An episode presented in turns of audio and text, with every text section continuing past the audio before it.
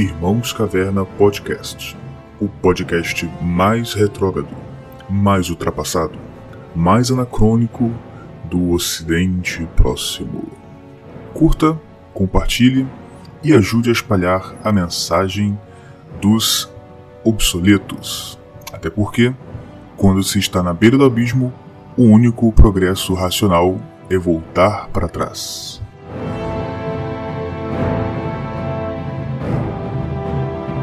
Muito bem, estamos aqui de volta para mais um episódio do Irmãos Caverna Podcast, o podcast mais retrógrado do Ocidente Próximo. E o Oliver conseguiu levar a gente mais atrás ainda. O Oliver, na música que ele escolheu, já levou a gente para a terceira era da Terra-média.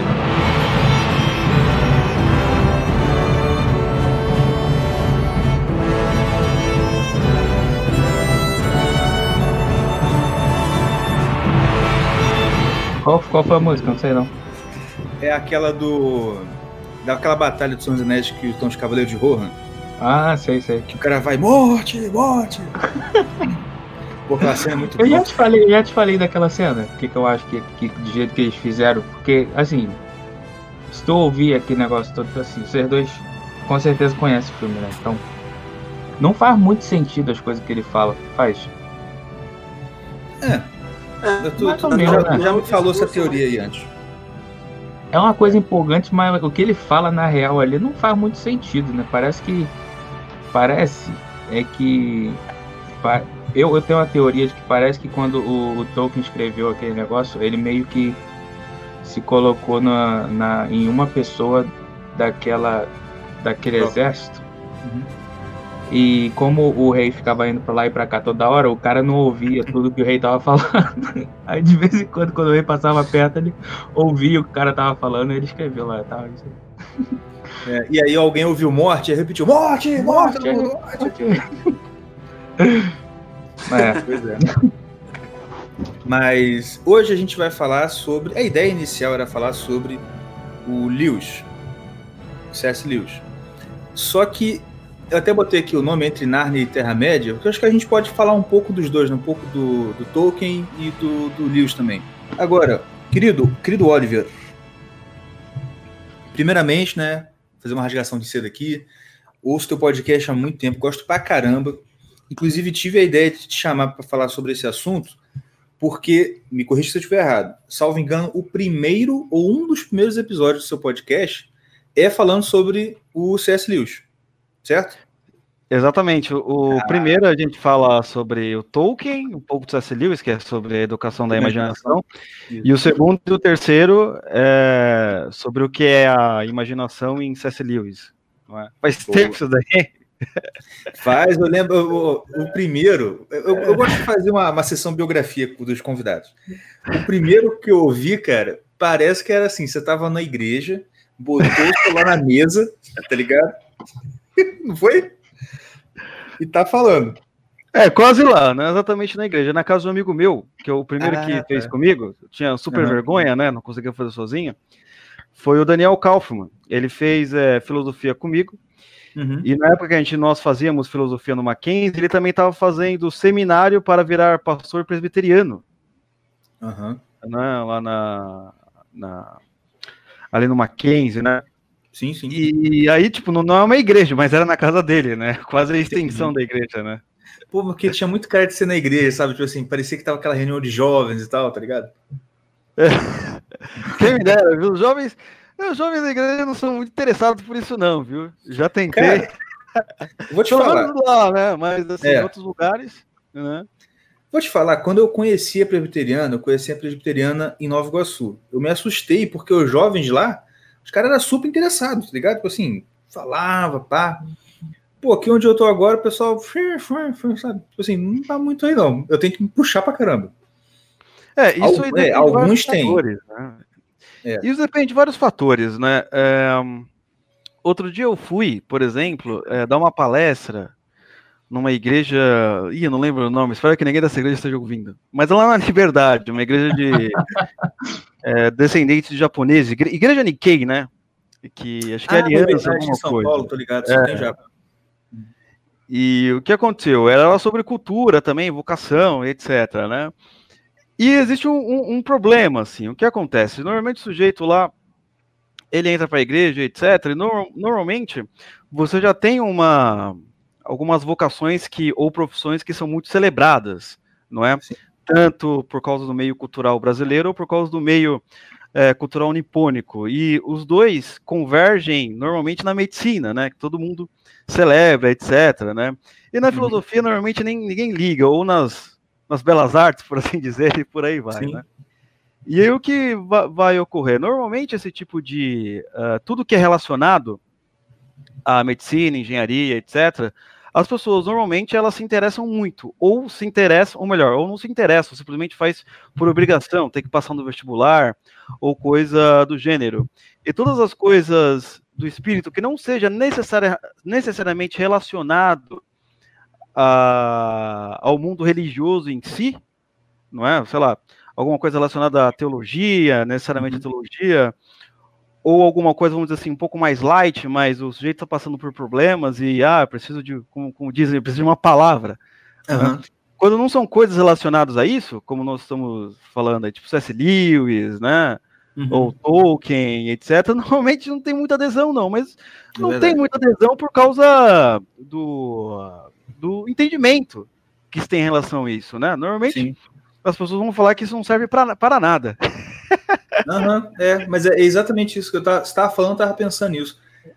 Porque se eu pensar a teologia, ela tem uma, uma finalidade, tipo assim, isso serve para você ser pastor, ser presbítero, etcétera. Agora, quando você fala, não, eu estou estudando filosofia, tu pensa, ah, para quê? Né? É, exatamente, para quê? E ainda mais é o seguinte, o, o pessoal normalmente tem um desconhecimento sobre a filosofia, e o único tipo de filosofia que eles conhecem não é exatamente a filosofia, mas aquilo o que eles enxergam nos alunos da U S P e das federais. Então você imagina, sim, sim. se você é um sujeito religioso, já não conhece muito filosofia, os caras só fumando maconha, se Pô, pegando, falando o negócio do macaquinho, você vai falar, Nossa. Eu nunca vou deixar entrar filosofia aqui na minha igreja. Tá amarrado. É, exatamente, é o que normalmente é a verdade, né? visão que tem, né? O pessoal, é. a gente tá aí para tentar mudar isso, né? Tanto é que, uhum. é, nessa mesma palestra, eu tentei demonstrar como, você, como a cultura invade ou influencia as pessoas, tanto dentro quanto fora da igreja, e normalmente as pessoas elas não percebem isso, né? Então eu dei exemplos de vários contos, né? Eu usei é, alguns contos que a Disney fez, né? Que são os mais conhecidos, sei lá, A Bela e a Fera, Peter Pan, ou o próprio Rei Leão. Você pode ver, são pessoas que estão longe ou são pessoas que estão dentro da igreja e são influenciadas, não é? Por esses tipos de contos ou coisas semelhantes, né? E entre outros tipos de aspectos também, né? Você pode relacionar ao problema da doação, ou se você pensar da, no seguinte aspecto, como a... Eu esqueci, na Igreja Católica é a Teologia da Libertação, é, na Igreja Evangélica é o que é mesmo? É Teologia da Prosperidade também, né? Uma da, da, das vertentes. E tem a Teologia da Missão Integral também. É, Teologia da Missão Integral, mas a Teologia da, da, da, da, da Teologia da Prosperidade... Mostrou várias coisas. Dentre um aspecto, mostrou como o povo brasileiro é dinheirista, né? Aquilo que o Olavo fala. É e não capitalista. Porque o sujeito, ele só vai querer é, doar o seu dinheiro ou dar o seu dinheiro para a igreja a partir do momento que ele tem alguma garantia material em troca. Sim. Não é? Então, assim, é... aí você vê, por exemplo, como a cultura... mesmo que esteja longe da igreja, afeta os membros ali. Eles têm a mentalidade dinheirista do brasileiro, que dinheiro só serve para dar alguma coisa em troca. E, por exemplo, o, o aspecto da doação, se você faz um apoia-se, etcétera, ou alguém que não usa esse tipo de é, método para, assim, ter mais dinheiro para a sua igreja, por assim dizer, normalmente o cara é, pena um pouco mais, né? Porque uhum. o cara ele vai doar e ele vai pensar assim, ah, ah para que eu vou doar? Não vai servir para nada, etcétera. Enfim, esse tipo de mentalidade que a gente já, já conhece. E eu tenho uma história muito interessante disso daí também. Eu tô falando aqui Não. pra caramba. Não, pode falar. Ah, eu, eu lembro uma vez, cara, eu tava... É... Por, acra... Por acaso, eu não vou citar o nome da, da... das pessoas, claro, né, mas... Por acaso eu tava frequentando, pode citar. Eu tava frequentando, eu tava frequentando uma, uma, vamos dizer assim, um curso é, é, que assim a pessoa ela não, não cobrava nada, né? Mas uhum. recebia algumas opções. E assim, era, era um curso de alto nível. É, a, a pessoa ela resolveu é, abandonar o seu trabalho, etcétera, e se dedicar àquilo, né? Como se fosse uma espécie de uma espécie não, como se fosse uma vocação divina mesmo, não é? E o que aconteceu uhum. lá? Frequentava todo tipo de gente da mais alta classe, né? Médicos, empresários, etcétera. E tava lá eu que tava no telemarketing, né? Eu, eu tava assim, irmão, vou dar uma grana aqui, não tem dinheiro nem pra mim, né? E eu dava um dinheirinho, né? Uns trinta, cinquenta conto, né? Com, uhum. com uma vergonha, assim, é, abismal, né? Porque você fala assim, pô, os caras devem estar dando uns cinquenta mil, uns mil reais por mês. Eu não deixava nem ver, sabe? Porque tava com vergonha, não queria mostrar aqui, né? Aí o que aconteceu? A vergonha era tanta que eu comecei a colocar o dinheiro, né, em depósito no banco, mas assim, sabe aquele quando você coloca no Itaú por... É, você coloca o dinheiro lá no envelope e tal, só que você nem registra o nome? Assim, ah, uhum. eu não tenho, é, vergonha, né? A mentalidade, né? Ah, não, não tem que ver, né? A pessoa vai... E aconteceu, irmão, passou uns um, um seis meses, eu dando lá uns vinte, cinquenta. Aí um dia a pessoa veio falar comigo, tá, e por acaso eu avisei ela, ô, tem um dinheiro caindo na sua conta, né? Uh, eu não avisei, mas eu tô uns seis meses aí, dando essa grana aí, porque eu acho que o seu trabalho é, é muito útil. Aí a pessoa olhou uhum. assim pra mim, pô, mas era, era você então que tava colocando aquele dinheiro na minha conta? Eu com uma vergonha, eu falei, ih, mas é, era só uns trinta reais. Desculpa. Sabe uma coisa que desculpa? Era só uns trinta conto. Ela me, ela me olhou assim e falou, cara, você não tem noção, tem, tinha dia que eu passava fome. Que isso, cara? Sério, tinha dia que eu passava fome e aparecia o, o seu dinheiro lá, caía na conta. Uhum. E eu aqui pensando nas minhas, nossas, e eu aqui com maior vergonha, etcétera. Mas enfim, eu tô querendo contar isso, não, por, não porque eu sou um exemplo, nada disso, eu tinha vergonha de dar um negócio, mas pra gente ver o, o tipo de cultura uh, que nós estamos vivendo. Então, eu, assim, na, ali, aquele tipo de cultura, não, o cara, ele é rico, pessoas ricas que estavam indo lá, não, o cara deve estar doando, né? Então, quando uhum. eu for rico, eu vou doar também. Quando você vai ver, a maioria dos ricos não dava nenhum real. Que é o tipo de problema que normalmente a direita brasileira reclama muito, né? Que uh, você é, não tem falar. empresários direitistas e, e etcétera. E, ou melhor, empresários que é, doem dinheiro para a esquerda.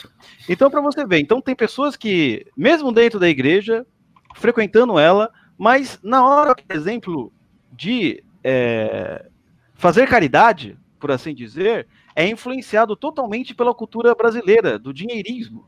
Então, assim, ah, não vou dar, não vou ganhar nada em troca, né? Aí, para o sujeito dar, você tem que prometer para ele, não, mas se você dar aqui, é, é, daqui a próxima semana, Deus vai te dar um emprego. Aí o cara, não, beleza, vou ter um emprego melhor. Ah, né? É, claro que essas coisas podem acontecer, mas na maioria das vezes o cara sai mais decepcionado, né? Não, cara, não sei se eu falei isso, né? Mas assim, eu negócio da cultura, eu viajei aí. Não, eu tem... eu nunca me entrevisto, eu fico falando sozinho e fico empolgado. Não, mas é agora, em relação a essa questão assim da, é, falando dessa cultura, eu acho importante a gente ter esses espaços aqui. E até eu estava conversando com o cara da Astronave Sonora, inclusive tem que fazer aqui um agradecimento ao o cara, não sei quem, né, que inventou aquele aplicativo Red Pilados, que agrega todos os podcasts de direita lá e transmite, ajuda a gente a divulgar. Muito obrigado, porque não, o Irmão Caverna tá lá, o outro podcast meu também tá lá. E, cara, eu, de um tempo para cá, eu tô fazendo um monte. Eu tenho esse Irmãos Caverna, tenho o Mari Libero, que é um que eu fiz aí para mim, tenho uma amiga minha também que fala aqui na igreja, que eu falei, pô, faz um podcast para você. Ela começou a gravar e botar também. Excelente, excelente. Porque, cara, a gente precisa ocupar esses espaços, tá ligado? Assim, é. Porque é o que você falou, a gente tem que mudar essa galera. Eu vou... Essa coisa de mudar a cultura, vou dar um exemplo aqui de, de casa. O Diego, o Diego acho que não, o Diego já estava fora. Quando eu casei, e eu tava, quando eu casei, eu estava morando em Nova Iguaçu ainda, que é, né, onde minha família mora. Uhum. é, a gente tinha, assim, era normal. Por exemplo, você ia ter uma festa de aniversário. Aí você tinha lá salgado, tudo mais, comida e refri, né, Diego? É. Refrigerante, ponto. E a minha esposa, ela, ela tá acabando nutrição agora, então ela toda natureba, né, preocupada e tudo mais. Ela começou a levar suco para as festas ao invés de levar refrigerante. E o pessoal assim, eu falei assim, não, gente, vamos, vamos fazer suco, não leva refrigerante, não, traz suco. Ou então ia ter festa lá em casa, ela falava assim, não, não traz refrigerante, não, traz suco. Cara, o que aconteceu? Meu pai fala isso, é verdade. Hoje em dia, a família inteira, inteira, inteira, inteira, vai ter festa, ninguém leva mais refrigerante. Assim, ela conseguiu mudar a cabeça da família todinha. É. Exatamente. É a coisa da proposição, ela vai falando, não, vamos fazer assim diferente, pô, vamos fazer assim assado, pá, pá, pá. Você acaba mudando realmente a, o jeito de ver as coisas, tá ligado? Porque realmente antes a gente não pensava, tipo assim, claro que é refrigerante, vamos botar refri aí, entendeu? Agora, exatamente. E é aquele negócio, assim, o, o lance da cultura é exatamente essas coisas que você faz sem refletir o que você está fazendo. Você só faz. Quando você, você, não, você não para e fica raciocinando aquilo. Você só manda brasa, entendeu? Olha, eu concordo com você. Por exemplo, nós temos um ótimo exemplo de como as coisas estão mudando, né? Eu dei um exemplo aqui, vamos dizer assim, um tanto quanto depressivo, mas também tem ótimos exemplos é, de valor, assim. Você pode uhum. pegar, por exemplo, o, o filme do Jardim das Aflições. É, o primeiro foi feito, né, só com... É, vamos dizer assim, doações privadas. Tudo bem que o, o, o sujeito ele iria ganhar algo em troca, né? Mas em tese era ali você dando dinheiro. Então, assim, várias e várias pessoas é, resolveram é, financiar esse projeto. Então, por aí você vê que está tendo uma mudança. E eu acho que é exatamente isso que você falou, Igor. Nós temos que ser o exemplo. Então, o que acontece? Pô, é verdade, existe um quadro, tá? Você não tem grandes empresários que não dá, é, vamos dizer assim, que não investem. É, vamos dizer assim, nos podcasts conservadores ou de direita, ou assim, que não seja da extrema esquerda, né? Por exemplo, a gente vê o Itaú investindo na, nas coisas de, em artistas que quando, quando existir a revolução, a primeira coisa que eles vão fazer é metralhar esse povo, né? Os capitalistas. Vai quebrar mas, a vidraça do Itaú. É, exatamente, mas esse é o ponto. Eu acho que nós temos que ser o exemplo. Tudo bem, ah, os caras não doam, etcétera. Então, nós faremos isso, nós doaremos, sairá daqui pessoas ricas, pessoas que no futuro irão doar, ou se a pessoa não tem muito dinheiro, ah, só tem aquele dez reais, etcétera. Então, assim, é, é aquilo que São Francisco de Assis falou. O, às vezes o exemplo é melhor do que as palavras. E isso é muito importante que você falou no negócio do podcast, porque agora é o momento, né? Nós estamos no governo, acho que a galera não entendeu ainda isso. É. Ah, mas tem perseguição, etcétera. Tal, às vezes você cai... Meu, é, o negócio é que nem Rick de Fênix. Se cair, você volta duas vezes mais forte. Tem que ser assim, entendeu? Óbvio que você tem que respeitar algumas prerrogativas da plataforma, né? Às vezes a galerinha é, coloca música sem direito, com direito autoral, etcétera, né? Tem que tomar cuidado com essas coisas, né? Uhum. Não pode dar asa pra cobra, né? Como é, de, já disse algum ditado aí da minha avó. Então é o seguinte, esse é o momento, né? Tem que fazer os podcasts, aproveitar que, nós, nós, quando eu digo nós estamos no governo, a pessoa que nós elegemos, é um executivo, pelo menos, nós temos algum espaço para respirar, né? E não pode desistir. Eu gosto muito daquele conselho do Jordan Peterson, que ele fala claramente uma coisa. É, você nunca deve se comparar com os outros, né, mas consigo mesmo. Então, o que acontece? O jeito ele está começando com o podcast agora, olha lá o em comum. O cara tem vinte mil episódios, é, vinte mil visualizações por podcast, só no SoundCloud, né? Ele entra em total depressão. Mas aí, o que acontece? O, o Peterson, ele fala claramente, compare-se consigo mesmo. Uhum. Né, e coloca alguém que você, por assim dizer... sei lá, admira, ou alguém que você quer chegar no nível, como parâmetro. Acho que parâmetro é melhor do que comparação. Pô, o cara tem vinte mil, mas vou comparar comigo mesmo. Hoje eu tenho uma visualização, é, próximo episódio eu tive duas, pô, no terceiro eu tive duas também, ou, pô, no quarto subiu para quatro visualizações, e vai subindo. Porque é o seguinte, Igor, é, eu sou, Mordecai, eu esqueci o seu nome, vamos chamar de Mordecai. Yeah. Não, Mordecai. Yeah. É o seguinte, eu estava conversando com o tio Careca, e o tio Careca, ele falou uma coisa, o tio Careca Evandro Pontes, né? Não sei se ele já uhum. veio aqui, mas... Se, se, não, eu tô, tô, eu tô querendo trazer ele. Eu estou convidando ele sem ele saber. Oh, maravilha! Assim, é, ele, a gente estava conversando um dia, ele falou uma coisa muito importante. Ele falou que o, o esforçado passa o talentoso. Né? Ele estava dando um exemplo do, do, do, da academia que ele fez, ou, ou ele está fazendo, agora eu não lembro exatamente os detalhes, mas em que o sensei dele, certa vez, tinha, tinha um gordinho lá que era... Né, acho que era academia de judô, não lembro exatamente o nome. Aí tinha um gordinho lá, adolescente, tinha um, um outro rapaz lá que já tinha um talento natural, não é? Ou pelo menos era, sabia fazer as coisas assim com uma facilidade incrível, né? Todo mundo olhava uhum. para ele e falava, não, esse rapaz, eu vou dar nomes aqui, não lembro o nome exatamente, mas só pra gente... O sim, Luciano, sim. Luciano não, o Lucas. O Lucas, ele tem um talento natural, a galera olhava assim e falava, não, esse vai ser campeão, etcétera. E o sensei chegou direto da mão, não, não, não, não.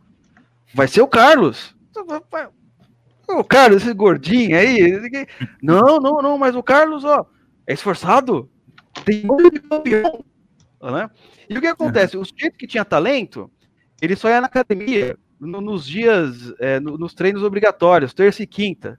O sujeito uhum. que é esforçado, ele tava lá todo dia, duas vezes por, por todo, todos os dias da semana, duas vezes por dia, né? Porque o esforçado não tem tempo de pressão, ele tem que ou chegar no nível do cara talentoso, ou tem que passar dele. O que acontece? Muitas vezes o talentoso, e isso eu falo para você, conheço muitas pessoas talentosíssimas, em várias em várias é, ramos assim, do saber, uhum. da, da música, a arte, a letras, a filosofia, talentosíssimas, que nasceram com um talento natural. Meu, o cara leu uma linha de Platão e já, amigo, já vem no, no, no cérebro dele um universo uhum. de insights que eu gostaria de ter. Mas às vezes uhum. o cara é tão talentoso e sabe disso, e o que acontece? Ele tem, ele tem um pouco mais de preguiça, ou ele fica vagueando mais, ou ele fica entre depressão, ou que nem falava o japonês lá, o mestre do, do, do Evandro Pontes, não, não, não, talentoso muitas vezes entre depressão, começa a usar droga, né? Começa a usar droga. É, os caras talentosos, velho, então eles ficam, né, e muito esforçado, cara. Tem que correr atrás, então é o conto da, da, da, da lebre e da, da tartaruga, né? É, a tartaruga passou. E eu vou dar é. como exemplo aqui, por exemplo, porque o próprio Alan dos Santos já falou isso. O Alan dos Santos falou assim, olha, eu não, eu não sou dos melhores, não é? Mas ele é mas esforçado, eu, realmente. É, mas ele é esforçado. Então, por exemplo, o Alan dos Santos passou vários caras que você poderia falar assim, pô, mas ó, tem um cara que tem talento natural, tem outro não sei o quê, tem um cara que fala melhor que o Alan dos Santos, etcétera. Mas, meu amigo, o cara tá lá todo dia. Você vai encontrar ele lá seis da é. tarde, oito horas, não sei qual é o horário. Religiosamente está é, lá. É, ali no Terça Livre. Então, é, é um exemplo. Uhum. Um cara esforçado, é, que ele mesmo fala assim, ele mesmo se considera que tem talentos limitados, mas passou várias e várias pessoas do nosso, mei, do nosso meio que tem, uhum. que tem talentos, mas é, não tem esforço. Então, essa mensagem que você está falando é essencial. O momento é agora, não é? É, tem que ir para frente, porque, cara, a gente não sabe o dia de amanhã, ainda mais, né? O Bolsonaro ali é uma ilha, né? Cercado ali por... Uhum. Ele é tipo o Japão, aí em cima tem, tem a China, do outro lado tem a Rússia. Tipo, tem dois continentes ali, né? É verdade. E tu querendo ferrar ele. É, então assim, porque a gente não sabe qual que vai ser a oportunidade de ouro que, né, que nós estamos tendo agora. Olha, nesses oito meses, Igor, eu vou te falar. Nesses oito meses, tá? Eu não comecei no podcast é, esse ano, mas o que eu acompanho de janeiro a, até eu tô dizendo, de janeiro até esse mês, que é novembro, eu vi, já vi vários podcasts nascerem e morrerem. Desanimar, né? É, desanimar, né? E muitos falando a mesma coisa. Não, mas é, não tem é, não tem pessoas e não sei o quê. Aí eu falava, não tem pessoas, por quê? Não tem ninguém? Não, ah, tava com um, né? Agora eu tô com dez. Mas o que acontece? O sujeito, ele, ele olha quem? Ele, ele se compara com um senso comum. Aí, meu amigo, é, é depressão na certa. Não é? Uhum. Então, assim, em oito meses, se o sujeito tivesse continuado lá semanalmente, ou duas vezes por semana, como eu faço, ou tem podcast, por exemplo, eu estudo muito podcast de esquerda, tá? Justamente porque eu tento fazer. Se eles estão ganhando dinheiro, tem alguma coisa aí, né? Se eles têm público, né? Deve ser porque eles têm algum método que eles estão usando. Então, ali, você vai ver podcasts diários, né? Você vai ver vários e vários formatos, não é? Normalmente, aqui no nosso meio, nós fazemos um podcast de esquerda, porque um, não, um podcast. Então, assim, você percebe que os podcasts de esquerda, e dependendo do conteúdo, eles têm uns formatos legais, né? Então, eu até eu até, tava, até escutei Mamilos, uns três, quatro episódios, uhum. para saber como as meninas fazem, né? Uhum. Ah, como é que elas fazem, como é que elas colocam, porque tem muito, né? Estudando o inimigo. Sun Tzu. Sun Tzu, né? Ah, então tem esse esquema, tal, sei o que eles chamam, etcétera, né? Então, assim, uhum. você vai estudando, né? Você não tem talento, vai se esforçando. Então, nesses oito meses eu vi muitos nascerem e muitos morrerem, o que é uma pena. Se, se, se vários podcasts, vamos dizer assim, da, da, da podcastosfera, da direitosfera, não sei, tivessem continuado, já teriam feito uma grande diferença. Ou, mais ou menos, quando o sujeito faz, ele lança uma vez a cada três meses. Aí já perdeu a é, relevância, né? É. Ah, Porque não, aí o público se perde. Assim, eu, eu, eu, eu, eu vim do YouTube, eu, assim, de outro ramo nada a ver, porque eu sou professor de direito administrativo para concurso. Uhum. Antes de é, vir para cá para o interior, eu vivia só de aula. E quando eu vim para o interior, não tinha o curso para dar aula, então eu fiz o canal e comecei a dar aula pelo, pelo, pelo, pelo YouTube só. Cara, te falar, duas coisas muito interessantes. Primeiro, você, igual você falou, tipo assim, se eu me comparasse com canais grandes, eu desistia, porque os caras já estavam com cinquenta, cem mil inscritos, eu tava com dois, com dez, mas eu tava lá, tava no Instagram direto, tava no YouTube tá direto. Tá contando comigo? Hã? Esse dez aí é contando comigo? É, contando contigo. Então, então era nove. Contigo, com a minha mãe, né? Meu pai, com o Yuri. É, então eram cinco só, na verdade. E aí, o que acontece? Então, uma coisa que todo mundo que falava sobre como fazer o canal no YouTube crescer, etcétera e tal, era regularidade, a principal coisa. Tá ligado? Sim, eu não, sei se, não sei se você que já é mais experiente com podcast, não sei se podcast é a mesma mecânica. Só que assim, a essência do negócio é, é, pro YouTube era a regularidade. Se você postasse um, um, um episódio, um, né, um vídeo agora, um daqui a uma semana, um daqui a um mês, aí o outro daqui, pô, o YouTube jogar seu canal no lixo. Por quê? Porque não tem relevância agora. Todo dia, todo dia, todo dia, o canal cresce. Eu tenho um amigo aqui que pegou a mãe dele, começou a fazer, a velha fazer vídeo de artesanato, tá ligado? É, aqueles artesanatos bem de, de tiazinha do Zap, sabe? Pega, uhum. põe uma rendinha no pote, não sei o quê, aquelas coisinhas assim. E olha só, o cara se inspirou no meu canal. Ele ficou sabendo que eu tinha um canal de concurso, viu, falou, caramba, na época tinha, assim, sete mil inscritos, não é, não é muito pro YouTube. E aí, ele falou, pô, legal. Aí foi, foi com a mãe dele. Ele, ele fez assim, ele falou, cara, eu vou fazer vídeo todo dia. Ele botou todo dia, todo dia, botava vídeo, todo dia. Em oito, acho que em sete meses, cara, a mulher tinha alcançado cinquenta mil inscritos. Pois é. Já tava tirando a AdSense, assim, de mil dólares, dois mil dólares por mês, tá ligado? Caraca, cara. Mas por quê? Esse lance da regularidade. Assim, tudo bem que não é a nossa praia aqui, porque, né? Se bem que a tia do Zap ensinando, ensinando artesanato no YouTube, é... não é, assim, cultura do nosso jeito, mas é cultura também, né? E a cultura de tia do Zap, então, tá, tá com a gente. É, não tem, é, eu acho que a fórmula é a mesma, é o trabalho, né? Então, por exemplo, você vai pegar o Luciano Pires, não é? Grande Luciano Sim. Pires, um beijo, beijo não, um abraço, né? É, beijo não. É, é o seguinte, você pega, o cara, ele tem dois podcasts, ele tem o Café Brasil, uhum. não é? Ué, tem e dois? Tem o Lidercast, né? Ah, o Lidercast, é verdade. Lidercast. Então, o Café Brasil, se eu não me engano, né? É, eu não lembro agora de cabeça, mas o Café do Brasil, eu acho que esse é o podcast diário dele, então tem todos os dias, uhum. não é? E o Lidercast é uma vez por semana. Então você, assim, é a mesma fórmula, né, do YouTube, a regularidade, uhum. né? O que eu acho, passando por cima, porque assim, eu não sou muito do YouTube, mas pelo que eu percebo, olhando, assim, no YouTube você pode ter muito mais visualizações, ou muito mais pessoas assistindo o seu canal, só que você tem que seguir certas fórmulas que não faz meu estilo. A Sim. primeira, assim, que você quiser bombar, o pessoal fala, né? Ah, ah, você tem que fazer sempre uma piadinha, né? Umas coisas engraçadas. Fazer polêmica. Ah, você faz piadinha, você faz piadinha. Quem ouve o chá com a gente sabe que o Luciano é o mestre das piadinhas. É, mas assim, alguém tem que levantar a bola, né? Pra marcar o gol. Não sai quando eu tô sozinho. É, quero... é verdade, verdade. Ou assim, você percebe assim, no, no YouTube, você tem o Nando Moura e você tem várias réplicas do Nando Moura, muitas vezes pioradas, né, tentando pegar uhum. o estilo dele e fazer a mesma fórmula, né, ou, uhum. ou é, cadê, cadê, cadê, falando de uma maneira diferente, Né?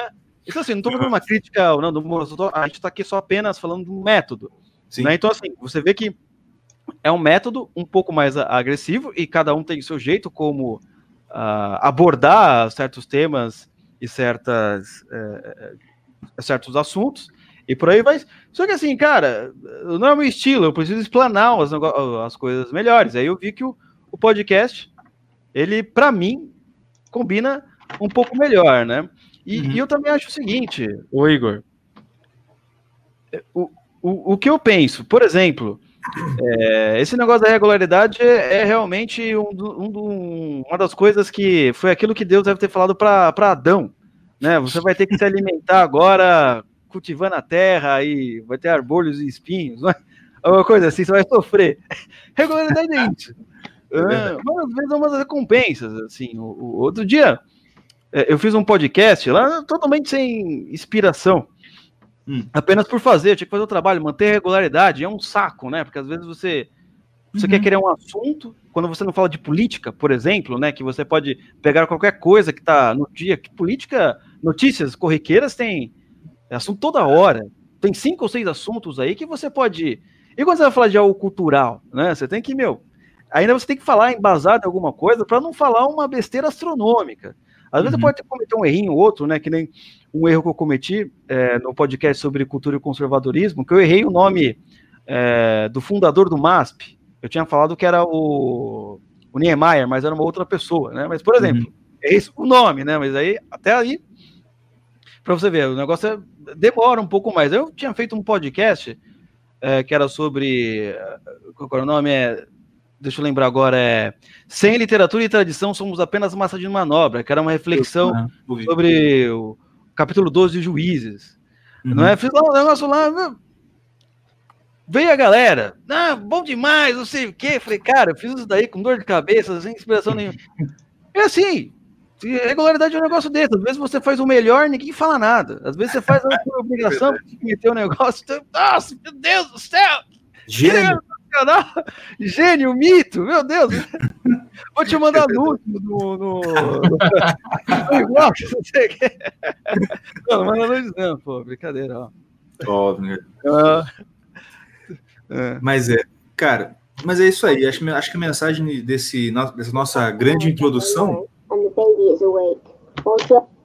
Essa mensagem dessa nossa grande introdução é isso, a gente tem que meter a cara, tem que fazer, porque pô, tem que, a gente tem que apresentar um contraponto, senão eles vão dominar de novo, né? Vide aí o que foi o regime militar, que foi exatamente isso.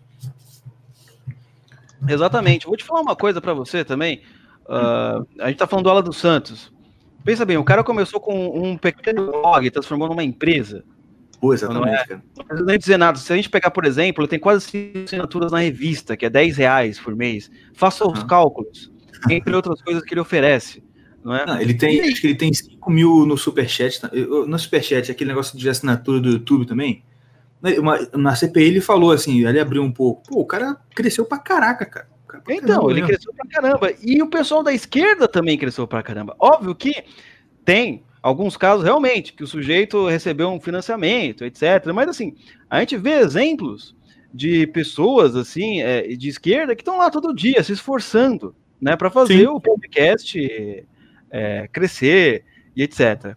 Porque é o seguinte, ô Igor e Diego, eu tô meio cansado. Vou te falar uma coisa, eu tô um pouco cansado de o hum. pessoal desistir por causa daquela coisa, ah, mas não tem ninguém que financia, ah, porque é tudo difícil. Pô, exatamente, cara. É... Né? Eu tô meio cansado de ouvir isso, né? Eu, eu tô ouvindo isso há cinco anos. Pois é. Cansei. A gente tem que tomar cuidado, né? Quem tem tia crente sabe como funciona a coisa, né? Sempre quando você começa a murmurar, ela chega e fala pra você, lembra de Israel, quarenta anos no deserto. Exatamente. Nossa, nem precisa, no nosso caso, nem tia crente, não. Os pais crentes, né? Tipo, é. Né? quarenta anos no deserto. E, e não deixa de ser verdade, porque o, o cara, quando é ele tá murmurando, ele paralisa. E para de é. fazer as coisas. Ah, é, não vou fazer mais, não, não sei o quê, porque, etcétera. Ah, o Luciano Hang não aparece aqui. Não, é, é. Eu acho, eu gosto do Luciano Hang. Eu acho justa a crítica, tá ligado? Tipo assim, pô, o Luciano tinha que chegar, tinha que fazer isso. Por exemplo, um cara aí que falou assim, uma coisa que é verdade, pô, o Luciano Hang dá dinheiro pra, acho que é Gaúcha, H Z, sei lá, Z H. Sim, sim, sim. E os caras, os caras criticam ele lá. Tipo assim, pô, realmente, o cara tá, tá, tá, tá errando aí na mão. Só que não pode parar por causa disso, entendeu? Exatamente. Exatamente. Assim, cara, tem que correr atrás. Mas é. você imagina, cara, você imagina se o... tanta gente que a gente conhece hoje que fez uma obra extraordinária parasse com, ah, porque ninguém financia. Pô, é, isso, isso tem toda razão, Igor e Diego. Assim, nós temos que sempre demonstrar as incoerências, né, das pessoas, vamos dizer assim, que querem um governo melhor, querem que o governo Bolsonaro cresça, querem que o conservadorismo tenha, assim, os produtos conservadores tenham uma, um alcance maior, mas ao mesmo tempo está é, financiando a esquerda. Esse é um ótimo exemplo. Olha o próprio Olavo de Carvalho. Quando ninguém falava do Foro de São Paulo, ele falava sozinho. Quando a... Ia chamar de doido e é... tava nem ali, mandar tomar naquele lugar e vai, manda abraço. Ele lançou o Imbecil Coletivo, cara, quando não existia nenhum traço qualquer, assim, de... de... acho que não existia nem dez pessoas de direita no Brasil. Exatamente. Não, e isso é uma figura esse... de linguagem, hein? Tô avisando que sempre tem um analfabeto funcional aí. Então, não, e o negócio é esse, que, tipo assim, ele, ele, so... ele fala isso muito, né? Tipo assim, ele, sozinho, escreveu um livro que foi uma bomba atômica na esquerda. Os caras acabou com tudo. Por quê? Porque ele é um exemplo do que a gente estava falando antes. Um exemplo contrário, na verdade. Que é o seguinte, né? Ele, ele tem a rapidez da tartaruga e a persistência da lebre. Tipo assim, ele é um cara que é inteligente pra caramba, ele é capaz, mas não é preguiçoso, ele mete a cara. Tipo assim, um cara com uma determinação monstro. Tipo assim, quando você junta a determinação de quem é meio burrinho e sabe que é burrinho, então tem que se esforçar, com o gênio do cara, pô, aí surge um Olavo de Carvalho da vida. Exatamente, o Olavo de Carvalho é o maior exemplo, né? Que a gente pode, assim, pegar e, e, e se espelhar. E hoje as coisas são muito mais fáceis, né? Se você pensar, hoje você consegue financiar o seu projeto, não é? Por, é você tem, você pode entrar no Hotmart, tem... sei lá, Apoia-se. Você imagina um cara para escrever um livro, uma editora aceitar... Pô, e ainda, cara, alguém com, conseguir vender para um público assim que não, não gosta muito de filosofia, não sabe o que está acontecendo, e mesmo assim você best seller. Cara, Luciano, a gente aqui está fazendo podcast e a gente pode abrir um Apoia-se, certo? O Olavo fazia o Throat Speak, cara, parecia que era o nome do telefone que ele estava falando. Exatamente. E não tinha nada, não tinha Apoia-se, não tinha... Assim, inclusive, o Throat Speak é o pioneiro do podcast, né, se você for para pensar. Exatamente. Você imagina? E o pessoal fica reclamando ainda, não, porque a qualidade de som, não sei o que, meu amigo, olha é. o Throat Speak. Ouve o Throat Speak, cara. Assim, era horrível. O que ele falava era baixo. Aí, ah, tem alguém no telefone, liga aí. Cara, aí o cara telefone falava, olha lá, era uma... Era uma... Aí eu, eu, ouço, eu ouço muito o Throat Speak no carro, né? Aí eu ficava assim, eu tô dirigindo. Aí alguém tem, alguém, alguém no telefone, eu já abaixo. Já sei que vai vindo estourando. Aí ele vai responder, eu aumento. Entendeu? Não, exatamente. E o que acontece? Pô. Tem a, o autor daquele livro, que eu não lembro o nome agora, é, mas escreveu... O nome do livro é como, acho que é Trabalhar Quatro Dias da Semana. Como que é? Como... É, trabalhe quatro horas por semana. Eu esqueci o nome é, dele também. Trabalhe quatro horas por semana. Esqueci o nome do autor. Né? Mas é um livro muito interessante. Porque eu li esse livro, que, inclusive, eu vou te falar, foi recomendação do Rafael Falcon, né? Pra quem não conhece, é um...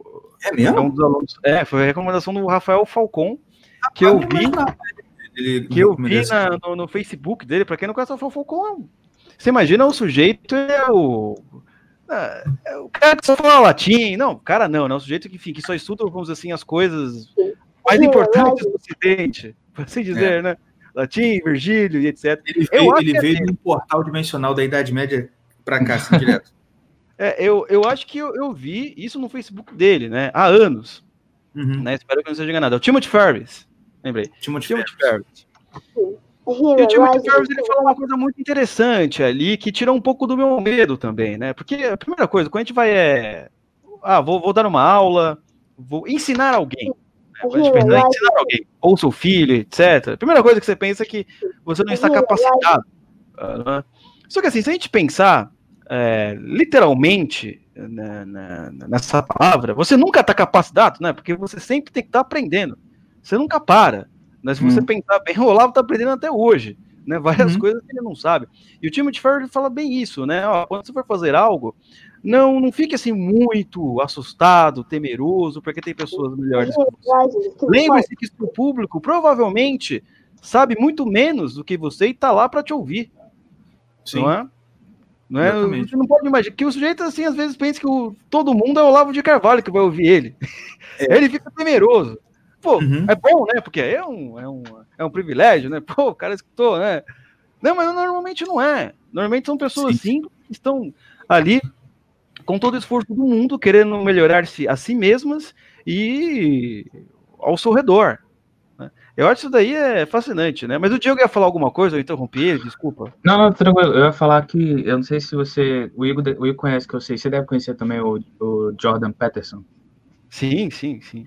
Pô, ele fala direto sobre essa parada, cara, de, de persistência e de, e de você, tipo, não desistir das coisas porque as coisas estão muito, muito difíceis. Toda vez que vem alguém, alguma... um adolescentezinho melequento fala, pergunta, faz aquela pergunta idiota pra ele. Eu não sei quem tem coragem, cara, de fazer uma pergunta pra ele. Eu que concordo com ele, não tenho coragem de fazer uma pergunta, eu nem sei. Quem que tem coragem de parar numa, numa conferência de um Jordan Peterson, de um é, é, aquele outro Shapiro? Ah, vou perguntar. Ah, eu, eu, eu, eu, eu, queria, eu queria perguntar se eles queriam almoçar comigo, alguma coisa assim. Porra, irmão, eu, eu não tenho coragem de perguntar nada pra eles, mas enfim. Aí vem uns, uns adolescentes melequentos, eles perguntam, ah, é, porque tem uma parada que o, o Peterson fala que é, se você quer mudar o mundo, começa arrumando seu quarto. Uhum. Aí o nego já começa a falar, isso é idiota, porque o quarto não tem nada a ver com o mundo, não sei o que, não sei o que lá. Aí veio uma menina, perguntou um negócio desse pra ele, é, assim, é, querendo, tipo, que pegar ele nesse negócio de arruma o quarto. Aí ele pegou e falou assim, você é, é mais difícil, os tempos hoje estão mais difíceis que no tempo dos seus avós? Aí ela ficou assim, aí o cara ah, não, não, não responde a pergunta com outra pergunta, que não sei o quê. Acabou que passou, mas, cara, é perfeito. O tempo hoje está mais difícil que o tempo do meu avô e da minha avó? Cara, não tá. Pomba, se a gente começar a falar aqui, assim, porque a gente fala muito da nossa vida, mas se a gente começar a falar do meu avô, mano, que meu avô e minha avó passaram, pomba, minha avó, a minha avó, isso é uma das coisas que minha mãe falava, minha avó, ela tava grávida de, de quantos meses? Não, de oito meses, nove meses. Ela tava para dar luz e catando o troço na, na plantação que ela tinha. Cara, eu fico trabalhando a Vera, né, no campo. Hoje em, dia, hoje em dia, o nego não pode ter Instagram que tem, que tem é, ansiedade, não pode fazer as coisas. Aí não tem que tirar o número de likes do Instagram. É, então, isso é uma coisa realmente muito interessante que o Peterson fala. Entra aí, não sei se ele falou isso, eu tô tirando da minha própria cabeça, mas a gente tá na era das fórmulas, não é? Então, assim, todo mundo sabe aqui, que nem nós estávamos conversando aqui, ah, cara, não, não tem segredo. É regularidade para qualquer coisa. Para podcast, para empresa, para relacionamento, tem que estar lá sempre presente. É, hum, qualquer é. coisa, sempre assim. Só que os caras querem sempre fórmula, o segredo. Né? Não, não tem um segredo para eu pular para eu pular essa parte. Não tem segredo. Não, mas... E os caras, eles pagam assim, granas, granas e granas, né? Mas, olha, o segredo da felicidade, você tem que, na verdade, visitar um guru que tá lá no meio do oeste americano. E você vai gastar não sei quanto, e para entrar não sei quanto, e pô, não deve ser tão difícil assim, não é? Exatamente. Mas assim, né? Então, mas assim, o cara ele quer, como assim? Ele, ele, ele, é, ele quer pular todo, todas as etapas. E hoje é o seguinte: é. você não precisa pular todas as, as etapas, mas você pode acelerá-las, que antigamente você não tinha essa, por assim dizer, essa facilidade, né? Então, você, por exemplo, como assim acelerar? Pô, antigamente, sei lá, tinha as poucas faculdades, é, a maioria é universidade pública, você tinha que fazer o vestibular, etcétera. Oh, agora você tem várias faculdades é, particulares, aí, Mackenzie, P U C, não sei quantas mais, e ainda, ainda você ainda tem financiamento que você pode fazer, não sei quantos anos. Então, assim, pô, estudar seis anos é, para entrar...